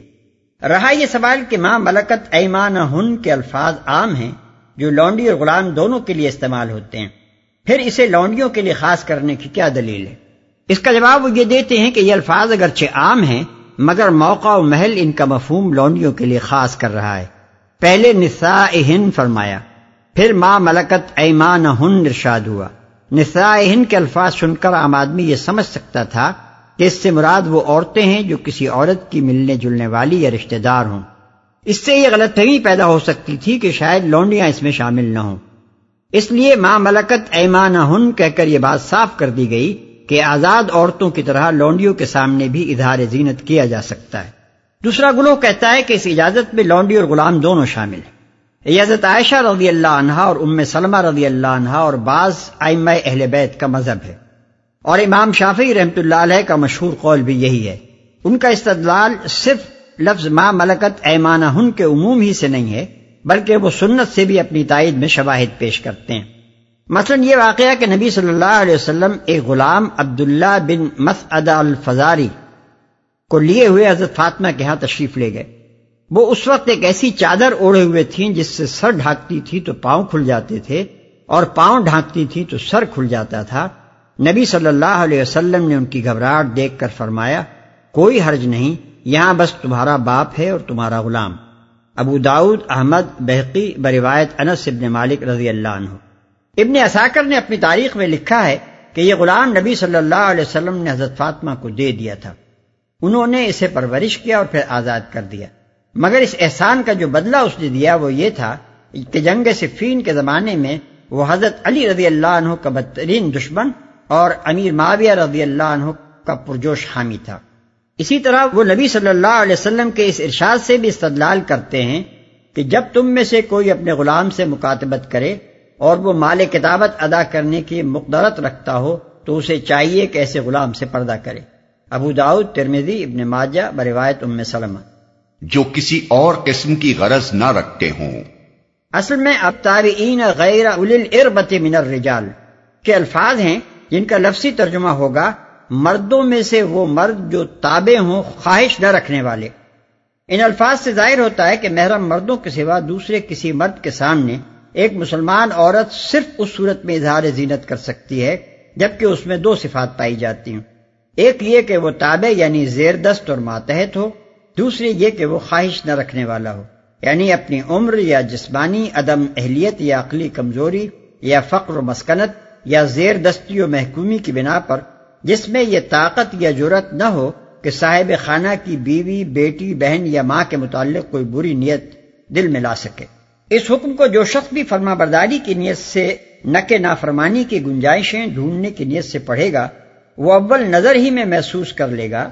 کہ آج کل کے بیرے، خانسامے، شوفر اور دوسرے جوان جوان نوکر تو بہرحال اس تعریف میں نہیں آتے۔ مفسرین اور فقہ نے اس کی جو تشریحات کی ہیں، ان پر ایک نظر ڈال لینے سے معلوم ہو سکتا ہے کہ اہل علم ان الفاظ کا کیا مطلب سمجھتے رہے ہیں۔ ابن عباس رضی اللہ عنہ فرماتے ہیں، اس سے مراد وہ سیدھا، سادہ، بدھو یعنی مغفل آدمی ہے جو عورتوں سے دلچسپی نہ رکھتا ہو۔ قطادہ رحمت اللہ علیہ کہتے ہیں ایسا دستنگر آدمی جو پیٹ کی روٹی پانے کے لیے تمہارے ساتھ لگا رہے۔ مجاہد رحمت اللہ علیہ کہتے ہیں، ابلا جو روٹی چاہتا ہے اور عورتوں کا طالب نہیں ہے۔ شابی رحمت اللہ علیہ کہتے ہیں، وہ جو صاحب خانہ کا تابع و دست نگر ہو اور جس کی اتنی ہمت ہی نہ ہو کہ عورتوں پر نگاہ ڈال سکے۔ ابن زید رحمت اللہ علیہ فرماتے ہیں، وہ جو کسی خاندان کے ساتھ لگا رہے، حتیٰ کہ گویا اسی گھر کا ایک فرد بن گیا ہو اور اسی گھر میں پلا بڑھا ہو جو گھر والوں کی عورتوں پر نگاہ نہ رکھتا ہو، نہ اس کی ہمت ہی کر سکتا ہو۔ وہ ان کے ساتھ اس لیے لگا رہتا ہو کہ ان سے اس کو روٹی ملتی ہے۔ تاؤس اور ظہری رحمت اللہ علیہ فرماتے ہیں کہ بے وقوف آدمی جس میں نہ عورتوں کی طرف رغبت ہو اور نہ اس کی ہمت۔ ابن جریر، جلد اٹھارہ، صفحہ پچانوے اور چھیانوے، ابن کثیر، جلد تین، صفحہ دو سو پچاسی۔ ان تشریحات سے بھی زیادہ واضح تشریف واقعہ ہے جو نبی صلی اللہ علیہ وسلم کے زمانے میں پیش آیا تھا اور جسے بخاری، مسلم، ابو داود نسائی اور احمد وغیرہ محدثین نے حضرت عائشہ رضی اللہ عنہ اور ام سلمہ رضی اللہ عنہ سے روایت کیا ہے۔ مدینہ طیبہ میں ایک مخنص تھا، جسے ازواج متحرات اور دوسری خواتین غیر الربا میں شمار کر کے اپنے ہاں آنے دیتی تھیں۔ ایک روز جب نبی صلی اللہ علیہ وسلم ام المنی حضرت ام سلمہ کے ہاں تشریف لے گئے تو آپ نے اس کو حضرت ام سلمہ رضی اللہ عنہ کے بھائی عبداللہ بن امیہ سے باتیں کرتے سن لیا۔ وہ کہہ رہا تھا کہ کل اگر طائف فتح ہو جائے تو غیلان سقفی کی بیٹی بادیا کو حاصل کیے بغیر نہ رہنا۔ پھر اس نے بادیا کے حسن اور اس کے جسم کی تعریف کرنی شروع کی اور اس کے پوشیدہ اعضا تک کی صفت بیان کر ڈالی۔ نبی صلی اللہ علیہ وسلم نے یہ باتیں سنی تو فرمایا، خدا کے دشمن تو نے تو اس میں نظریں گاڑ دی۔ پھر آپ نے حکم دیا کہ اس سے پردہ کرو۔ آئندہ یہ گھروں میں نہ آنے پائے۔ اس کے بعد آپ نے اسے مدینے سے باہر نکال دیا اور دوسرے مخنصوں کو بھی گھروں میں گھسنے سے منع فرما دیا۔ کیونکہ ان کو مخنص سمجھ کر عورتیں ان سے احتیاط نہ کرتی تھیں اور وہ ایک گھر کی عورتوں کا حال دوسرے مردوں سے بیان کرتے تھے۔ اس سے معلوم ہوا کہ غیر اول اربا ہونے کے لیے صرف یہ بات کافی نہیں ہے کہ ایک شخص جسمانی طور پر بدکاری کے لائق نہیں ہے۔ اگر اس میں دبی ہوئی صنفی خواہشات موجود ہیں اور وہ عورتوں سے دلچسپی رکھتا ہے تو بہرحال وہ بہت سے فتنوں کا موجب بن سکتا ہے۔ پوشیدہ باتوں سے ابھی واقف نہ ہوئے ہوں۔ یعنی جن میں ابھی صنفی احساسات بیدار نہ ہوئے ہوں۔ یہ تعریف زیادہ سے زیادہ دس بارہ برس کی عمر تک کے لڑکوں پر صادق آ سکتی ہے۔ اس سے زیادہ عمر کے لڑکے اگرچہ نابالغ ہوں مگر ان میں صنفی احساسات بیدار ہونا شروع ہو جاتے ہیں۔ اس کا لوگوں کو علم ہو جائے۔ نبی صلی اللہ علیہ وسلم نے اس حکم کو صرف زیوروں کی جھنکار تک محدود نہیں رکھا ہے۔ بلکہ اس سے یہ اصول عکس فرمایا ہے کہ نگاہ کے سوا دوسرے حواس کو مشتعل کرنے والی چیزیں بھی اس مقصد کے خلاف ہیں، جس کے لیے اللہ تعالیٰ نے عورتوں کو اظہار زینت سے منع فرمایا ہے۔ چنانچہ آپ نے عورتوں کو حکم دیا کہ خوشبو لگا کر باہر نہ نکلیں۔ حضرت ابو حریرہ رضی اللہ عنہ کی روایت ہے کہ حضور صلی اللہ علیہ وسلم نے فرمایا، اللہ کی بندیوں کو اللہ کی مسجدوں میں آنے سے منع نہ کرو، مگر وہ خوشبو لگا کر نہ آئیں۔ ابو داود احمد۔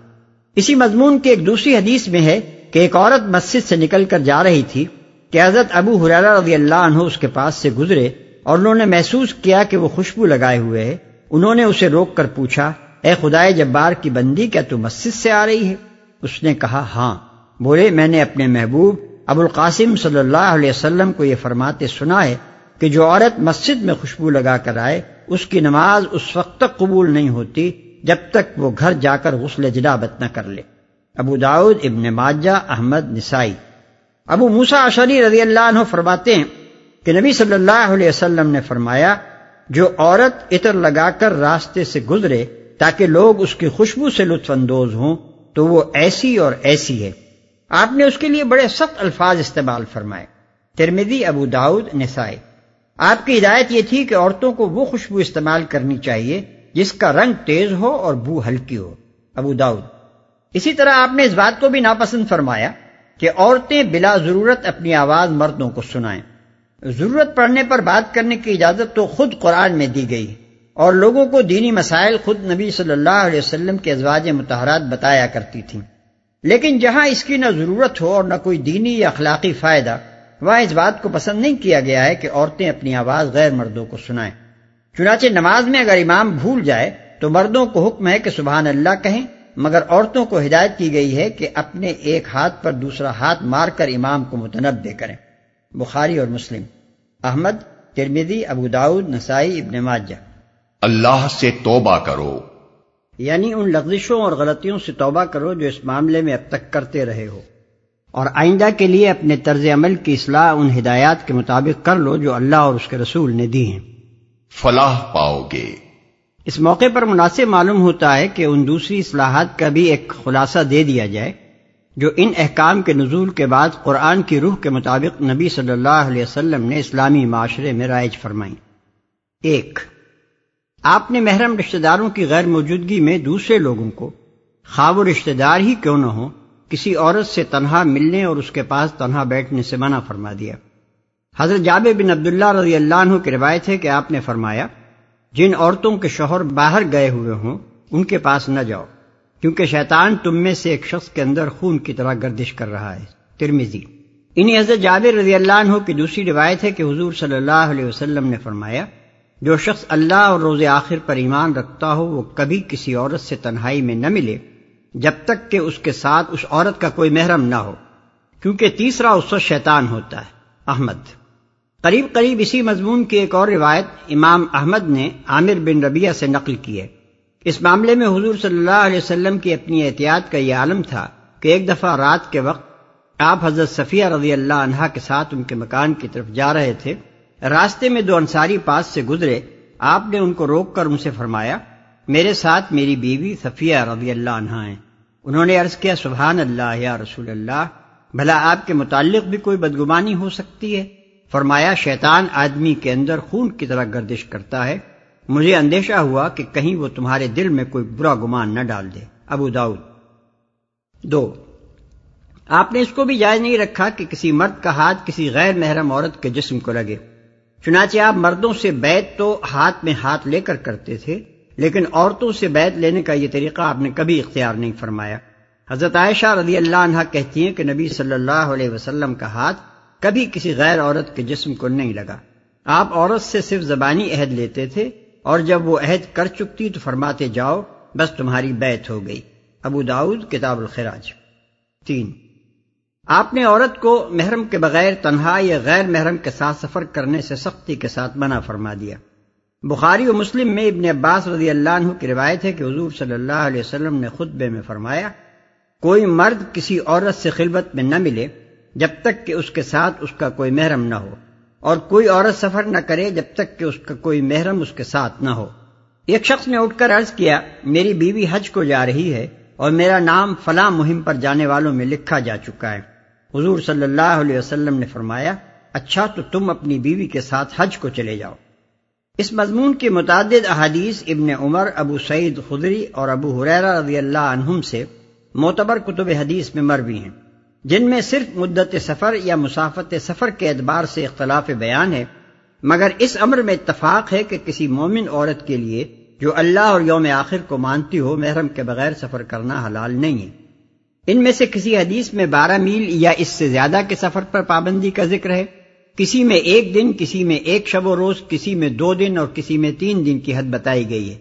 لیکن یہ اختلاف ان احادیث کو نہ تو ساقت الاعتبار بنا دیتا ہے۔ اور نہ اس کی وجہ سے یہی ضروری ہے کہ ہم ان میں سے کسی ایک روایت کو دوسری روایتوں پر ترجیح دے کر اس حد کو قانونی مقدار قرار دینے کی کوشش کریں جو اس روایت میں بیان ہوئی ہو۔ اس لیے کہ اس اختلاف کی یہ معقول وجہ سمجھ میں آ سکتی ہے کہ مختلف مواقع پر جیسی صورت معاملہ حضور صلی اللہ علیہ وسلم کے سامنے پیش ہوئی ہو، اسی کے لحاظ سے آپ نے حکم بیان فرمایا۔ ہو مثلا کوئی عورت تین دن کی مسافت پر جا رہی ہو اور آپ نے اسے محرم کے بغیر جانے سے منع فرمایا ہو۔ اور کوئی ایک دن کی مسافت پر جا رہی ہو اور آپ نے اسے بھی روک دیا ہو۔ اس میں مختلف سائلوں کے الگ الگ حالات اور ہر ایک کو آپ کے مختلف جوابات اصل چیز نہیں ہیں، بلکہ اصل چیز وہ قاعدہ ہے جو اوپر ابن عباس والی روایت میں ارشاد ہوا ہے۔ یعنی سفر جسے عرف عام میں سفر کہا جاتا ہے، محرم کے بغیر کسی عورت کو نہ کرنا چاہیے۔ چار، آپ نے عورتوں اور مردوں کے اختلاط کو روکنے کی عملاً بھی کوشش فرمائی اور قولن بھی اس سے منع فرمایا۔ اسلامی زندگی میں جمعہ اور جماعت کی جو اہمیت ہے، کسی صاحب علم سے پوشیدہ نہیں۔ جمعے کو اللہ نے خود فرض کیا ہے اور نماز باجماعت کی اہمیت کا اس سے اندازہ کیا جا سکتا ہے کہ اگر کوئی شخص بلا عذر مسجد میں حاضر نہ ہو اور اپنے گھر میں نماز پڑھے، تو نبی صلی اللہ علیہ وسلم کے قول کے مطابق اس کی نماز مقبول ہی نہیں ہوتی۔ ابو داود ابن ماجہ دار قطنی حاکم، بروایت ابن عباس۔ لیکن نبی صلی اللہ علیہ وسلم نے عورتوں کو جمعے کی فرضیت سے مستثنا قرار دیا۔ ابو داود بروایت ام عطیہ دار قطنی بحقی بروایت جابر، ابو داود و حاکم بروایت طارق بن شہاب۔ اور نماز باجماعت میں عورتوں کی شرکت نہ صرف یہ کہ لازم نہیں رکھی، بلکہ اس کی اجازت ان الفاظ میں دی کہ اگر وہ آنا چاہیں تو انہیں روکو نہیں۔ پھر اس کے ساتھ یہ تصریح بھی فرما دی کہ ان کے لیے گھر کی نماز، مسجد کی نماز سے افضل ہے۔ ابن عمر رضی اللہ عنہ اور ابو حریرہ رضی اللہ عنہ کی روایت ہے کہ حضور صلی اللہ علیہ وسلم نے فرمایا اللہ کی بندیوں کو اللہ کی مسجدوں میں آنے سے منع نہ کرو۔ ابو داؤد دوسری روایات ابن عمر رضی اللہ عنہ سے ان الفاظ اور ان سے ملتے جلتے الفاظ میں ہیں۔ عورتوں کو رات کے وقت مسجدوں میں آنے کی اجازت دو۔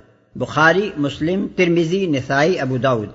اور ایک روایت ان الفاظ میں ہے کہ اپنی عورتوں کو مسجدوں میں آنے سے روکو نہیں، اگرچہ ان کے گھر ان کے لیے زیادہ بہتر ہیں۔ احمد، ابو داود۔ ام حمید سعیدیہ کہتی ہیں کہ میں نے عرض کیا، یا رسول اللہ صلی اللہ علیہ وسلم، مجھے آپ کے پیچھے نماز پڑھنے کا بڑا شوق ہے۔ فرمایا، تمہارا اپنے کمرے میں نماز پڑھنا برامدے میں پڑھنے سے بہتر ہے اور تمہارا اپنے گھر میں نماز پڑھنا اپنے محلے کی مسجد میں پڑھنے سے بہتر ہے اور تمہارا اپنے محلے کی مسجد میں نماز پڑھنا جامع مسجد میں پڑھنے سے بہتر ہے۔ احمد تبرانی۔ قریب قریب اسی مضمون کی روایت ابو داود میں عبداللہ ابن مسعود رضی اللہ عنہ سے مروی ہے۔ اور حضرت ام سلمہ کی روایت میں نبی صلی اللہ علیہ وسلم کے الفاظ یہ ہیں، عورتوں کے لیے بہترین مسجد ان کے گھروں کے اندرونی حصے ہیں۔ احمد تبرانی۔ لیکن حضرت عائشہ رضی اللہ عنہ دور بنی امیہ کی حالت دیکھ کر فرماتی ہیں کہ اگر نبی صلی اللہ علیہ وسلم عورتوں کے یہ رنگ ڈھنگ دیکھتے جو اب ہیں، تو ان کا مسجدوں میں آنا اسی طرح بند فرما دیتے، جس طرح بنی اسرائیل کی عورتوں کا آنا بند کیا گیا تھا۔ بخاری، مسلم ابوداود مسجد نبوی میں حضور صلی اللہ علیہ وسلم نے عورتوں کے داخل ہونے کے لیے ایک الگ دروازہ مخصوص کر دیا تھا۔ اور حضرت عمر رضی اللہ عنہ اپنے دور حکومت میں مردوں کو اس دروازے سے آنے جانے کی سخت ممانت فرماتے تھے۔ ابو داود باب اعتزال النساء فی المساجد اور باب ما جاء فی خروج النساء الى المساجد۔ جماعت میں عورتوں کی صفے مردوں سے پیچھے رکھی جاتی تھیں اور نماز کے خاتمے پر حضور صلی اللہ علیہ وسلم سلام پھیرنے کے بعد کچھ دیر توقف فرماتے تھے۔ تاکہ مردوں کے اٹھنے سے پہلے عورتیں اٹھ کر چلی جائیں۔ احمد بخاری بروایت ام سلمہ۔ آپ صلی اللہ علیہ وسلم کا ارشاد تھا کہ مردوں کی بہترین صف سب سے آگے کی صف ہے اور بدترین صف سب سے پیچھے یعنی عورتوں سے قریب کی صف۔ اور عورتوں کی بہترین صف سب سے پیچھے کی صف ہے اور بدترین صف سب سے آگے کی یعنی مردوں سے قریب کی صف ہے۔ مسلم، ابو داؤد ترمیزی نسائی، احمد۔ عیدین کی نماز میں عورتیں شریک ہوتی تھیں، مگر ان کی جگہ مردوں سے الگ تھی۔ اور نبی صلی اللہ علیہ وسلم خطبے کے بعد عورتوں کی طرف جا کر ان کو الگ خطاب فرماتے تھے۔ ابو داود بروایت جابر بن عبداللہ، بخاری و مسلم بروایت ابن عباس۔ ایک مرتبہ مسجد نبوی کے بعد حضرت صلی اللہ علیہ وسلم نے دیکھا کہ راستے میں مرد اور عورت سب گڈ مڈ ہو گئے۔ اس پر آپ نے عورتوں سے فرمایا، ٹھہر جاؤ، تمہارے لیے سڑک کے بیچ میں چلنا درست نہیں ہے، کنارے پر چلو۔ یہ ارشاد سنتے ہی عورتیں کنارے ہو کر دیواروں کے ساتھ ساتھ چلنے لگی ابو داؤد۔ ان احکام سے صاف معلوم ہوتا ہے کہ عورتوں اور مردوں کی مخلوط مجلس اسلام کے مزاج سے کیسی سخت بغیرت رکھتی ہے۔ جو دین خدا کے گھر میں عبادت کے موقع پر بھی دونوں صنفوں کو خلط ملت نہیں ہونے دیتا، اس کے متعلق کون تصور کر سکتا ہے کہ وہ کالجوں میں، دفتروں میں، کلبوں اور جلسوں میں اسی اختلاط کو جائز رکھے گا؟ پانچ۔ عورتوں کو اعتدال کے ساتھ بناؤ سگار کرنے کی آپ نے نہ صرف اجازت دی ہے، بلکہ بسا اوقات خود اس کی ہدایت فرمائی ہے۔ مگر اس میں حد سے گزر جانے کو بڑی سختی کے ساتھ روکا ہے۔ اس زمانے میں جس قسم کے بناؤ سنگار عرب کی عورتوں میں رائج تھے، ان میں سے حسب ذیل چیزوں کو آپ نے قابل لانت اور سبب ہلاکت اقبام قرار دیا۔ اپنے بالوں میں دوسرے بال ملا کر ان کو زیادہ لمبا اور گھنا دکھانے کی کوشش کرنا۔ جسم کے مختلف حصوں کو گودنا اور مصنوعی تل بنانا۔ بال اکھاڑ اکھاڑ کر بھمیں خاص وضع کی بنانا اور روئیں نوچ نوچ کر منہ صاف کرنا۔ دانتوں کو گھس گھس کر باریک بنانا یا دانتوں کے درمیان مصنوعی چھینیاں پیدا کرنا۔ زعفران یا درس وغیرہ کے مصنوعی اپٹن مل کر چہرے پر مصنوعی رنگ پیدا کرنا۔ یہ احکام سیاستہ اور مسند احمد نے حضرت عائشہ، حضرت اسما بن ابی بکر، حضرت عبداللہ ابن مسعود، عبداللہ بن عمر، عبداللہ ابن عباس اور حضرت معاویہ سے معتبر سندوں کے ساتھ مروی ہیں۔ اللہ اور رسول کی ان صاف صاف ہدایات کو دیکھ لینے کے بعد ایک مومن انسان کے لیے دو ہی صورتیں رہ جاتی ہیں۔ یا تو وہ ان کی پیروی کرے اور اپنی اپنے گھر کی اور اپنے معاشرے کی زندگی کو ان اخلاقی فتنوں سے پاک کر دے، جن کے سدباب کے لیے اللہ نے قرآن میں اور اس کے رسول نے سنت میں اس قدر تفصیلی احکام دیے ہیں۔ یا پھر اگر وہ اپنے نفس کی کمزوری کے باعث ان کی یا ان میں سے کسی کی خلاف ورزی کرتا ہے تو کم از کم اسے گناہ سمجھتے ہوئے کرے اور اس کو گناہ مانے اور خواہ مخواہ کی تعویلوں سے گناہ کو ثواب بنانے کی کوشش نہ کرے۔ ان دونوں صورتوں کو چھوڑ کر جو لوگ قرآن و سدت کے صحیح احکام کے خلاف مغربی معاشرت کے طور طریقے اختیار کر لینے ہی پر اکتفا نہیں کرتے، بلکہ پھر انہی کو عین اسلام ثابت کرنے کی کوشش شروع کر دیتے ہیں اور علانیہ دعوے کرتے پھرتے ہیں کہ اسلام میں سرے سے پردے کا حکم موجود ہی نہیں ہے۔ وہ گناہ اور نافرمانی پر جہالت اور منافقانہ ڈھٹائی کا اور اضافہ کر لیتے ہیں۔ جس کی قدر نہ دنیا میں کوئی شریف آدمی کر سکتا ہے، نہ آخرت میں خدا سے اس کی امید کی جا سکتی ہے۔ لیکن مسلمانوں میں تو منافقوں سے بھی چار قدم آگے بڑھ کر ایسے لوگ بھی موجود ہیں جو خدا اور رسول کے ان احکام کو غلط اور ان طریقوں کو صحیح و برحق سمجھتے ہیں جو انہوں نے غیر مسلم قوموں سے سیکھے ہیں۔ یہ لوگ در حقیقت مسلمان نہیں ہیں، کیونکہ اس کے بعد بھی اگر وہ مسلمان ہوں تو پھر اسلام اور کفر کے الفاظ قطن بے معنی ہو جاتے ہیں۔ اگر یہ لوگ اپنے نام بدل دیتے اور علانیہ اسلام سے نکل جاتے، تو ہم کم از کم ان کی اخلاقی جرت کا اعتراف کرتے۔ لیکن ان کا حال یہ ہے کہ یہ خیالات رکھتے ہوئے بھی وہ مسلمان بنے پھرتے ہیں۔ انسانیت کی اس سے زیادہ ذلیل قسم غالباً دنیا میں اور کوئی نہیں پائی جاتی۔ اس سیرت و اخلاق کے لوگوں سے کوئی جال سازی، کوئی فریب، کوئی دغابادی اور کوئی خیانت بھی خلاف توقع نہیں ہے۔ وَأَنكِحُوا الْأَيَامَ مِنكُمْ وَالصَّالِحِينَ مِنْ عِبَادِكُمْ وَإِمَائِكُمْ إِن يَكُونُوا فُقَرَاءَ يُغْنِهِمُ اللَّهُ مِن فَضْلِهِ وَاللَّهُ وَاسِعٌ عَلِيمٌ تم میں سے جو لوگ مجرد ہوں اور تمہارے لونڈی غلاموں میں سے جو سولے ہوں، ان کے نکاح کر دو۔ اگر وہ غریب ہوں تو اللہ اپنے فضل سے ان کو غنی کر دے گا۔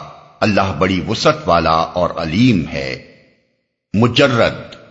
اصل میں لفظ ایامہ استعمال ہوا ہے، جسے عام طور پر لوگ محض بیوہ عورتوں کے معنی میں لے لیتے ہیں۔ حالانکہ دراصل اس کا اطلاق ایسے تمام مردوں اور عورتوں پر ہوتا ہے جو بے زوج ہوں۔ ایامہ جمع ہے ایم کی۔ اور ایم ہر اس مرد کو کہتے ہیں جس کی کوئی بیوی نہ ہو اور ہر اس عورت کو کہتے ہیں جس کا کوئی شوہر نہ ہو۔ اسی لیے ہم نے اس کا ترجمہ مجرد کیا ہے۔ جو سولے ہوں۔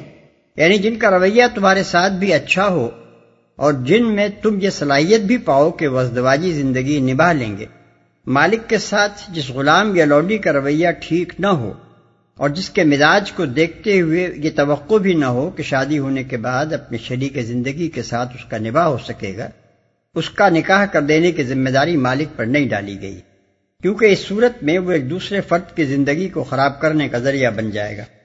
یہ شرط آزاد آدمیوں کے معاملے میں نہیں لگائی گئی، کیونکہ آزاد آدمی کے نکاح میں حصہ لینے والے کی ذمہ داری در حقیقت ایک مشیر، ایک معاون اور ایک ذریعہ تعارف سے زیادہ نہیں ہوتی۔ اصل رشتہ ناکے اور منقوہ کی اپنی ہی رضامندی سے ہوتا ہے۔ لیکن غلام یا لونڈی کا رشتہ کرنے کی پوری ذمہ داری اس کے مالک پر ہوتی ہے۔ وہ اگر جان بوجھ کر کسی غریب کو ایک بد مزاج اور بدسرشت آدمی کے ساتھ بندھوا دے تو اس کا سارا وبال اسی کے سر ہوگا۔ ان کے نکاح کر دو۔ بظاہر یہاں سیغ امر دیکھ کر علماء کے گروہ نے یہ خیال کر لیا کہ ایسا کرنا واجب ہے۔ حالانکہ معاملے کی نوعیت خود بتا رہی ہے کہ یہ حکم وجوب کے معنی میں نہیں ہو سکتا۔ ظاہر ہے کہ کسی شخص کا نکاح کر دینا دوسروں پر واجب کیسے ہو سکتا ہے؟ آخر کس کا کس سے نکاح کر دینا واجب ہو؟ اور بالفرض اگر واجب ہو بھی تو خود اس شخص کی کیا حیثیت رہی جس کا نکاح پیش نظر ہے؟ کیا دوسرے لوگ جہاں بھی اس کا نکاح کرنا چاہیں اسے قبول کر لینا چاہیے؟ اگر یہ اس پر فرض ہے تو گویا اس کے نکاح میں اس کی اپنی مرضی کا دخل نہیں۔ اور اگر اسے انکار کا حق ہے تو جن پر یہ کام واجب ہے وہ آخر اپنے فرض سے کس طرح سبک دوش ہوں؟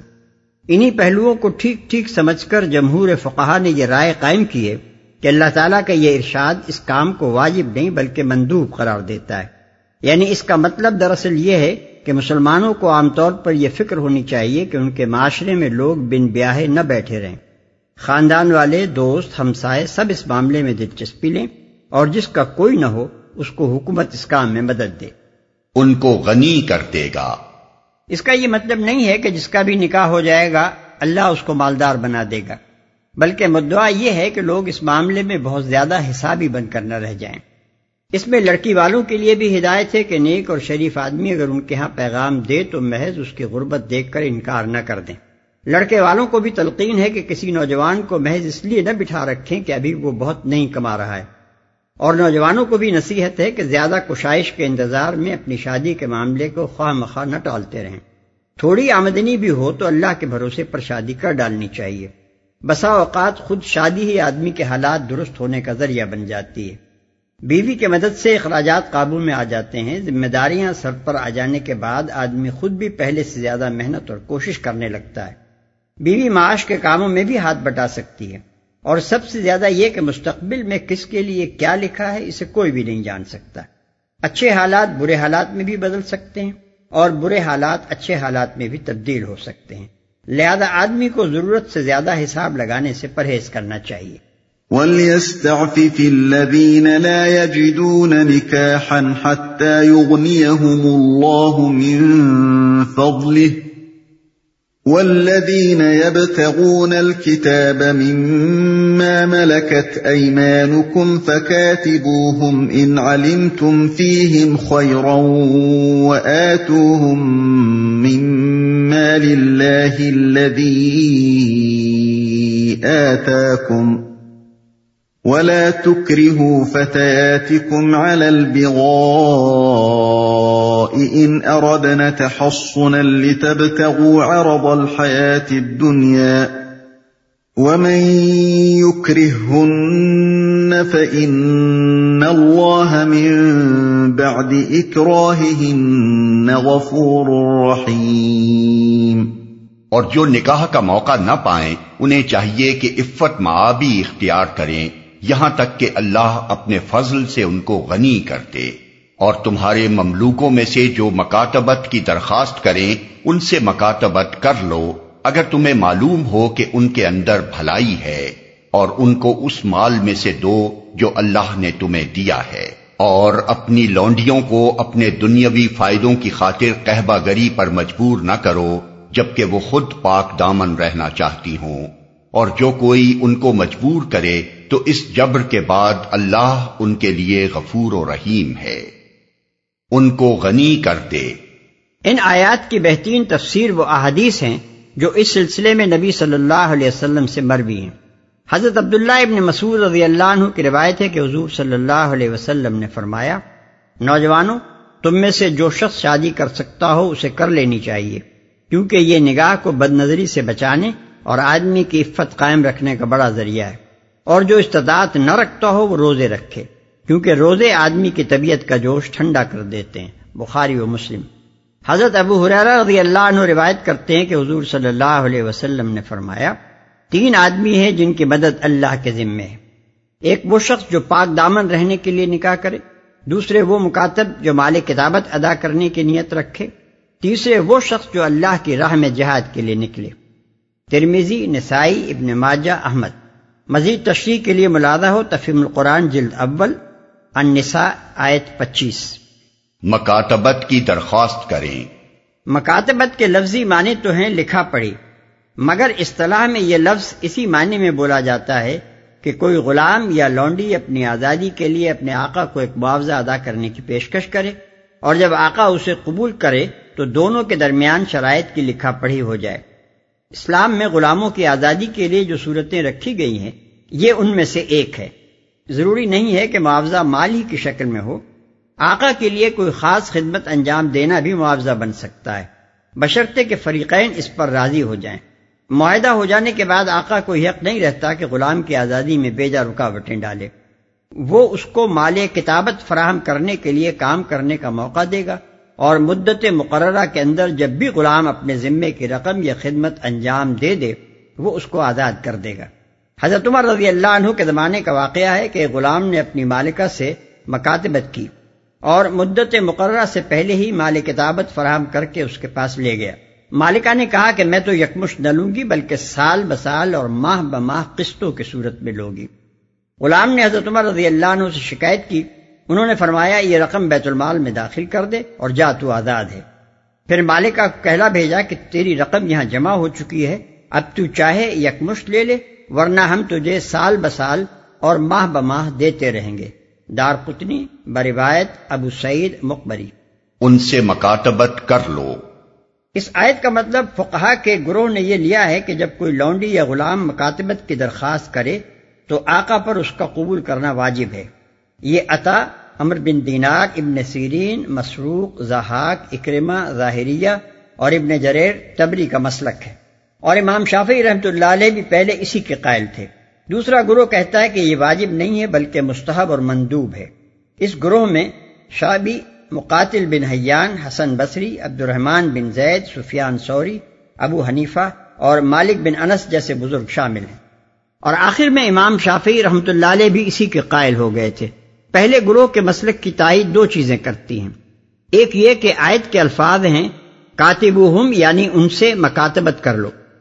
یہ الفاظ صاف طور پر دلالت کرتے ہیں کہ یہ اللہ تعالیٰ کا حکم ہے۔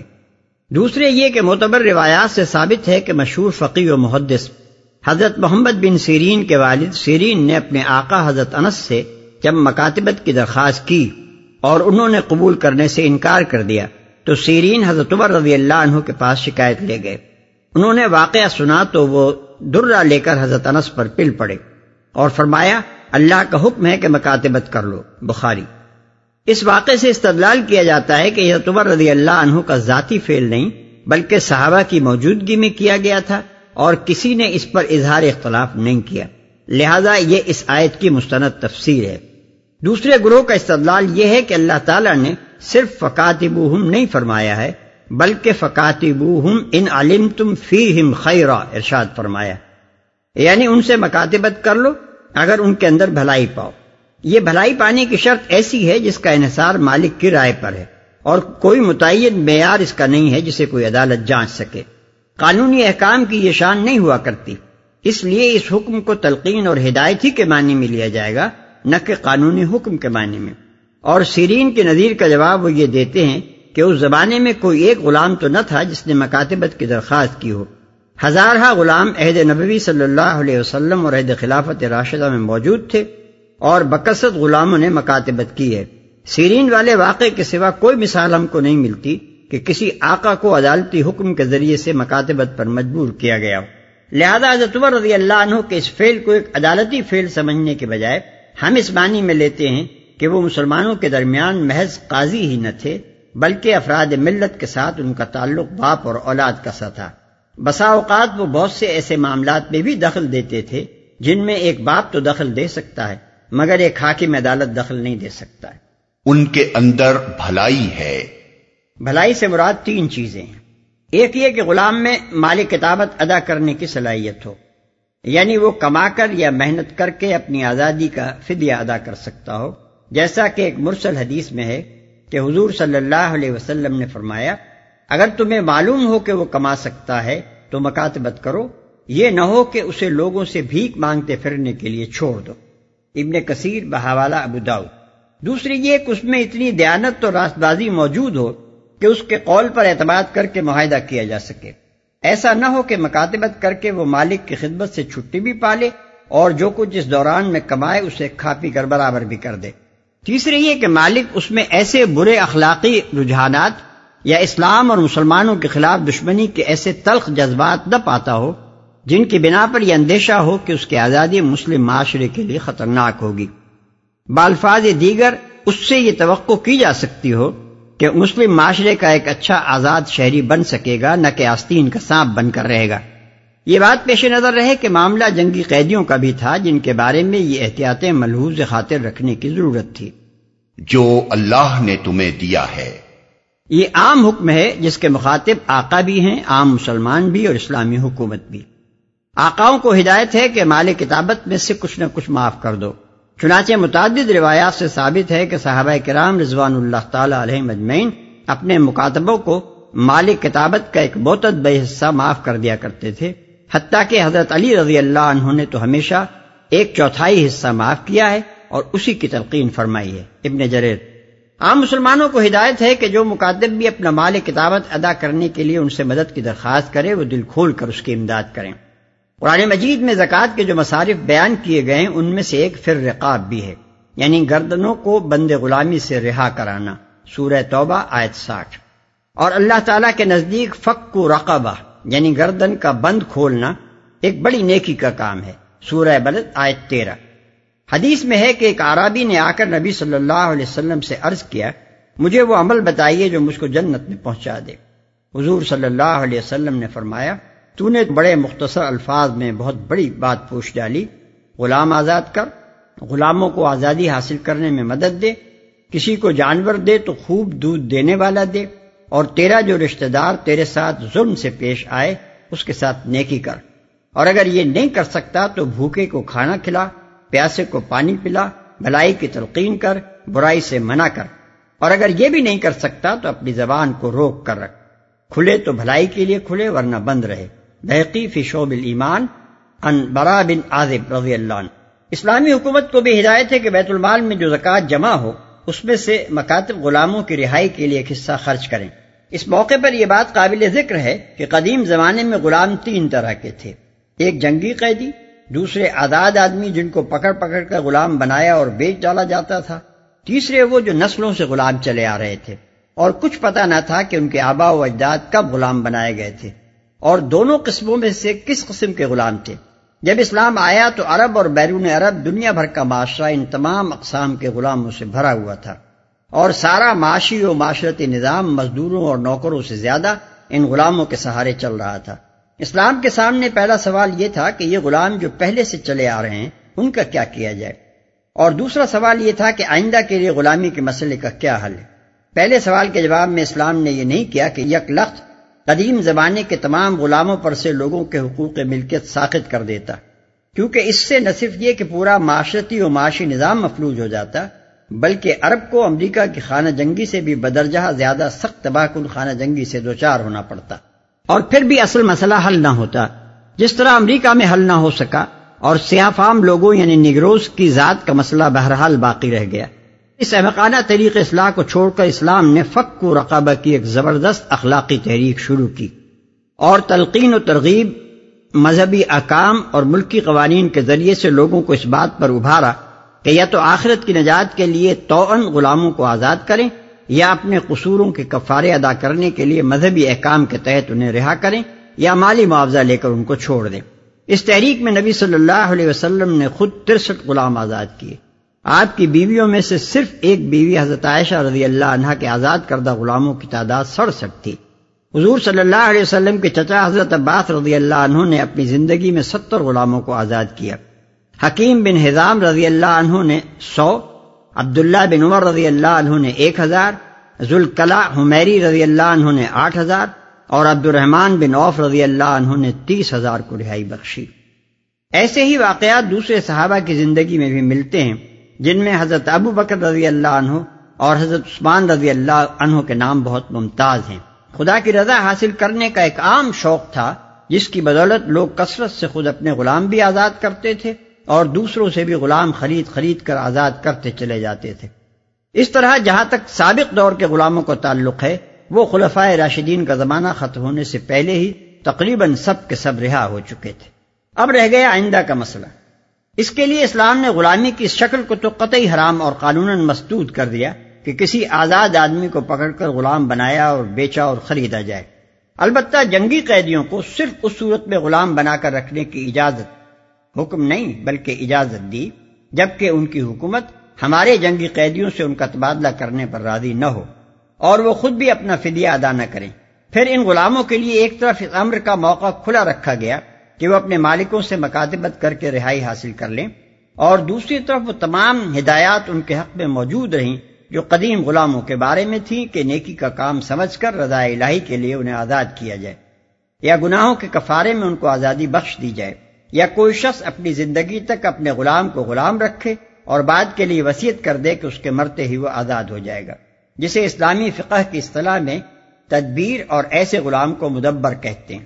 یا کوئی شخص اپنی لوڈی سے تمتو کرے اور اس کے ہاں اولاد ہو جائے، اس صورت میں مالک کے مرتے ہی وہ آپ سے آپ آزاد ہو جائے گی، خواہ مالک نے وسیعت کی ہو یا نہ کی ہو۔ یہ حل ہے جو اسلام نے غلامی کے مسئلے کا کیا ہے۔ جاہل معترزین اس کو سمجھے بغیر اعتراضات جڑتے ہیں اور معذرت پیشہ حضرات اس کی معذرتیں پیش کرتے کرتے آخر کار اس امر واقعہ ہی کا انکار کر بیٹھتے ہیں کہ اسلام نے غلامی کو کسی نہ کسی صورت میں باقی رکھا تھا۔ خود پاک دامن رہنا چاہتی ہوں۔ اس کا یہ مطلب نہیں ہے کہ اگر لونڈیاں خود پاک دامن نہ رہنا چاہتی ہوں تو ان کو قہبہ گری پر مجبور کیا جا سکتا ہے۔ بلکہ اس کا مطلب یہ ہے کہ اگر لونڈی خود اپنی مرضی سے بدکاری کی مرتکب ہو تو وہ اپنے جرم کی آپ ذمہ دار ہے۔ قانون اس کے جرم پر اسی کو پکڑے گا۔ لیکن اگر اس کا مالک جبر کر کے اس سے یہ پیشہ کرائے تو ذمہ داری مالک کی ہے اور وہی پکڑا جائے گا۔ اور ظاہر ہے کہ جبر کا سوال پیدا ہی اس وقت ہوتا ہے جبکہ کسی کو اس کی مرضی کے خلاف کسی کام پر مجبور کیا جائے۔ رہا دنیاوی فائدوں کی خاطر کا فقرہ، تو دراصل یہ ثبوت حکم کے لیے شرط اور قید کے طور پر استعمال نہیں ہوا ہے کہ اگر مالک اس کی کمائی نہ کھا رہا ہو، تو لونڈی کو قحبہ گری پر مجبور کرنے میں وہ مجرم نہ ہو۔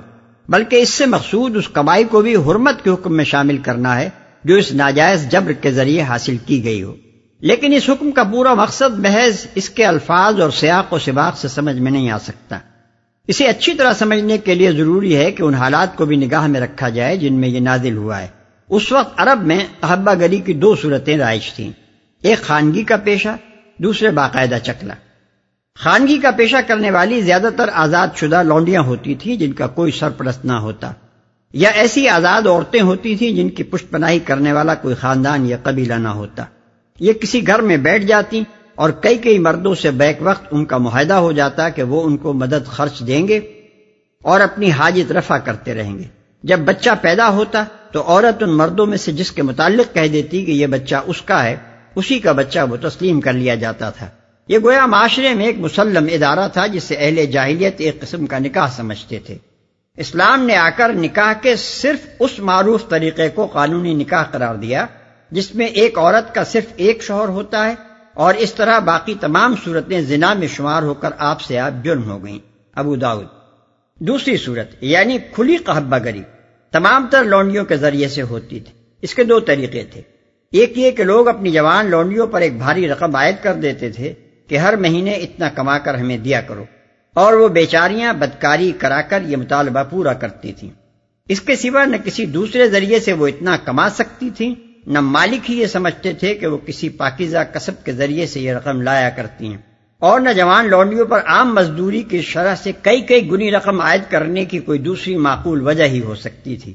دوسرا طریقہ یہ تھا کہ لوگ اپنی جوان جوان اور خوبصورت لونڈیوں کو کوٹھوں پر بٹھا دیتے تھے اور ان کے دروازوں پر جھنڈے لگا دیتے تھے، جنہیں دیکھ کر دور ہی سے معلوم ہو جاتا تھا کہ حاجت مند آدمی کہاں اپنی حاجت رفع کر سکتا ہے۔ یہ عورتیں قلیقیات کہلاتی تھی اور ان کے گھر مواخر کے نام سے مشہور تھے۔ بڑے بڑے معزز رئیسوں نے اس طرح کے چکلے کھول رکھے تھے۔ خود عبداللہ ابن ابئی رئیس المنافقین، وہی صاحب جنہیں نبی صلی اللہ علیہ وسلم کے تشریف آوری سے پہلے اہل مدینہ اپنا بادشاہ بنانا طے کر چکے تھے، اور وہی صاحب جو حضرت عائشہ رضی اللہ عنہ پر تہمت لگانے میں سب سے پیش پیش تھے۔ مدینے میں ان کا ایک باقاعدہ چکلا موجود تھا، جس میں چھ خوبصورت لونڈیاں رکھی گئی تھیں۔ ان کے ذریعے سے وہ صرف دولت ہی نہیں کماتے تھے، بلکہ عرب کے مختلف حصوں سے آنے والے معزز مہمانوں کی توادو بھی انہی سے فرمایا کرتے تھے۔ اور ان کی ناجائز اولاد سے اپنے قدم و حشم کی فوج بھی بڑھاتے تھے۔ انہی لونڈیوں میں سے ایک جس کا نام معادہ تھا، مسلمان ہو گئی اور اس نے توبہ کرنی چاہی۔ ابن ابئی نے اس پر تشدد کیا۔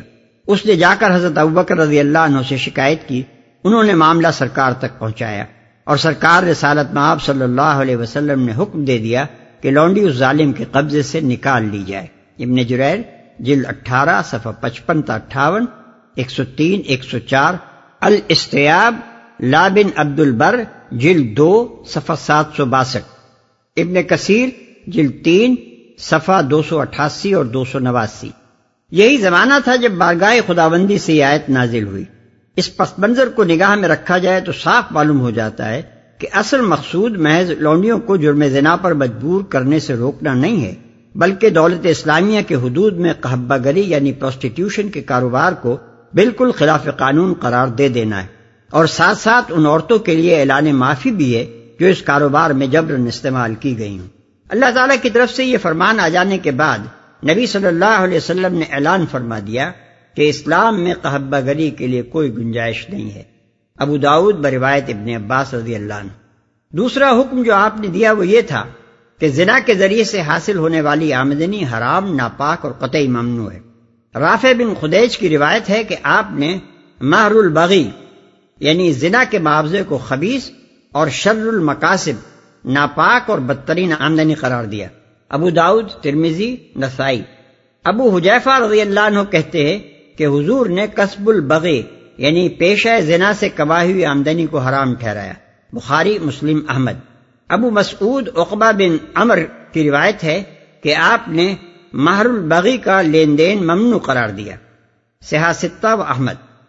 تیسرا حکم آپ نے یہ دیا کہ لونڈی سے جائز طور پر صرف ہاتھ پاؤں کی خدمت لی جا سکتی ہے اور مالک کوئی ایسی رقم اس پر عائد یا اس سے وصول نہیں کر سکتا جس کے متعلق وہ نہ جانتا ہو کہ یہ رقم وہ کہاں سے اور کیا کر کے لاتی ہے۔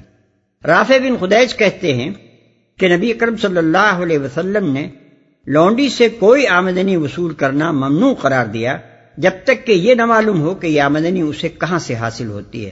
ابو داؤد، رافع بن رفا انصاری کی روایت میں اس سے زیادہ واضح حکم ہے کہ اللہ کے نبی صلی اللہ علیہ وسلم نے ہم کو لونڈی کی کمائی سے منع کیا بجز اس کے جو وہ ہاتھ کی محنت سے حاصل کرے اور آپ نے ہاتھ کے اشارے سے بتایا کہ یوں جیسے روٹی پکانا، سود کاٹنا یا اون اور روئی دھنکنا۔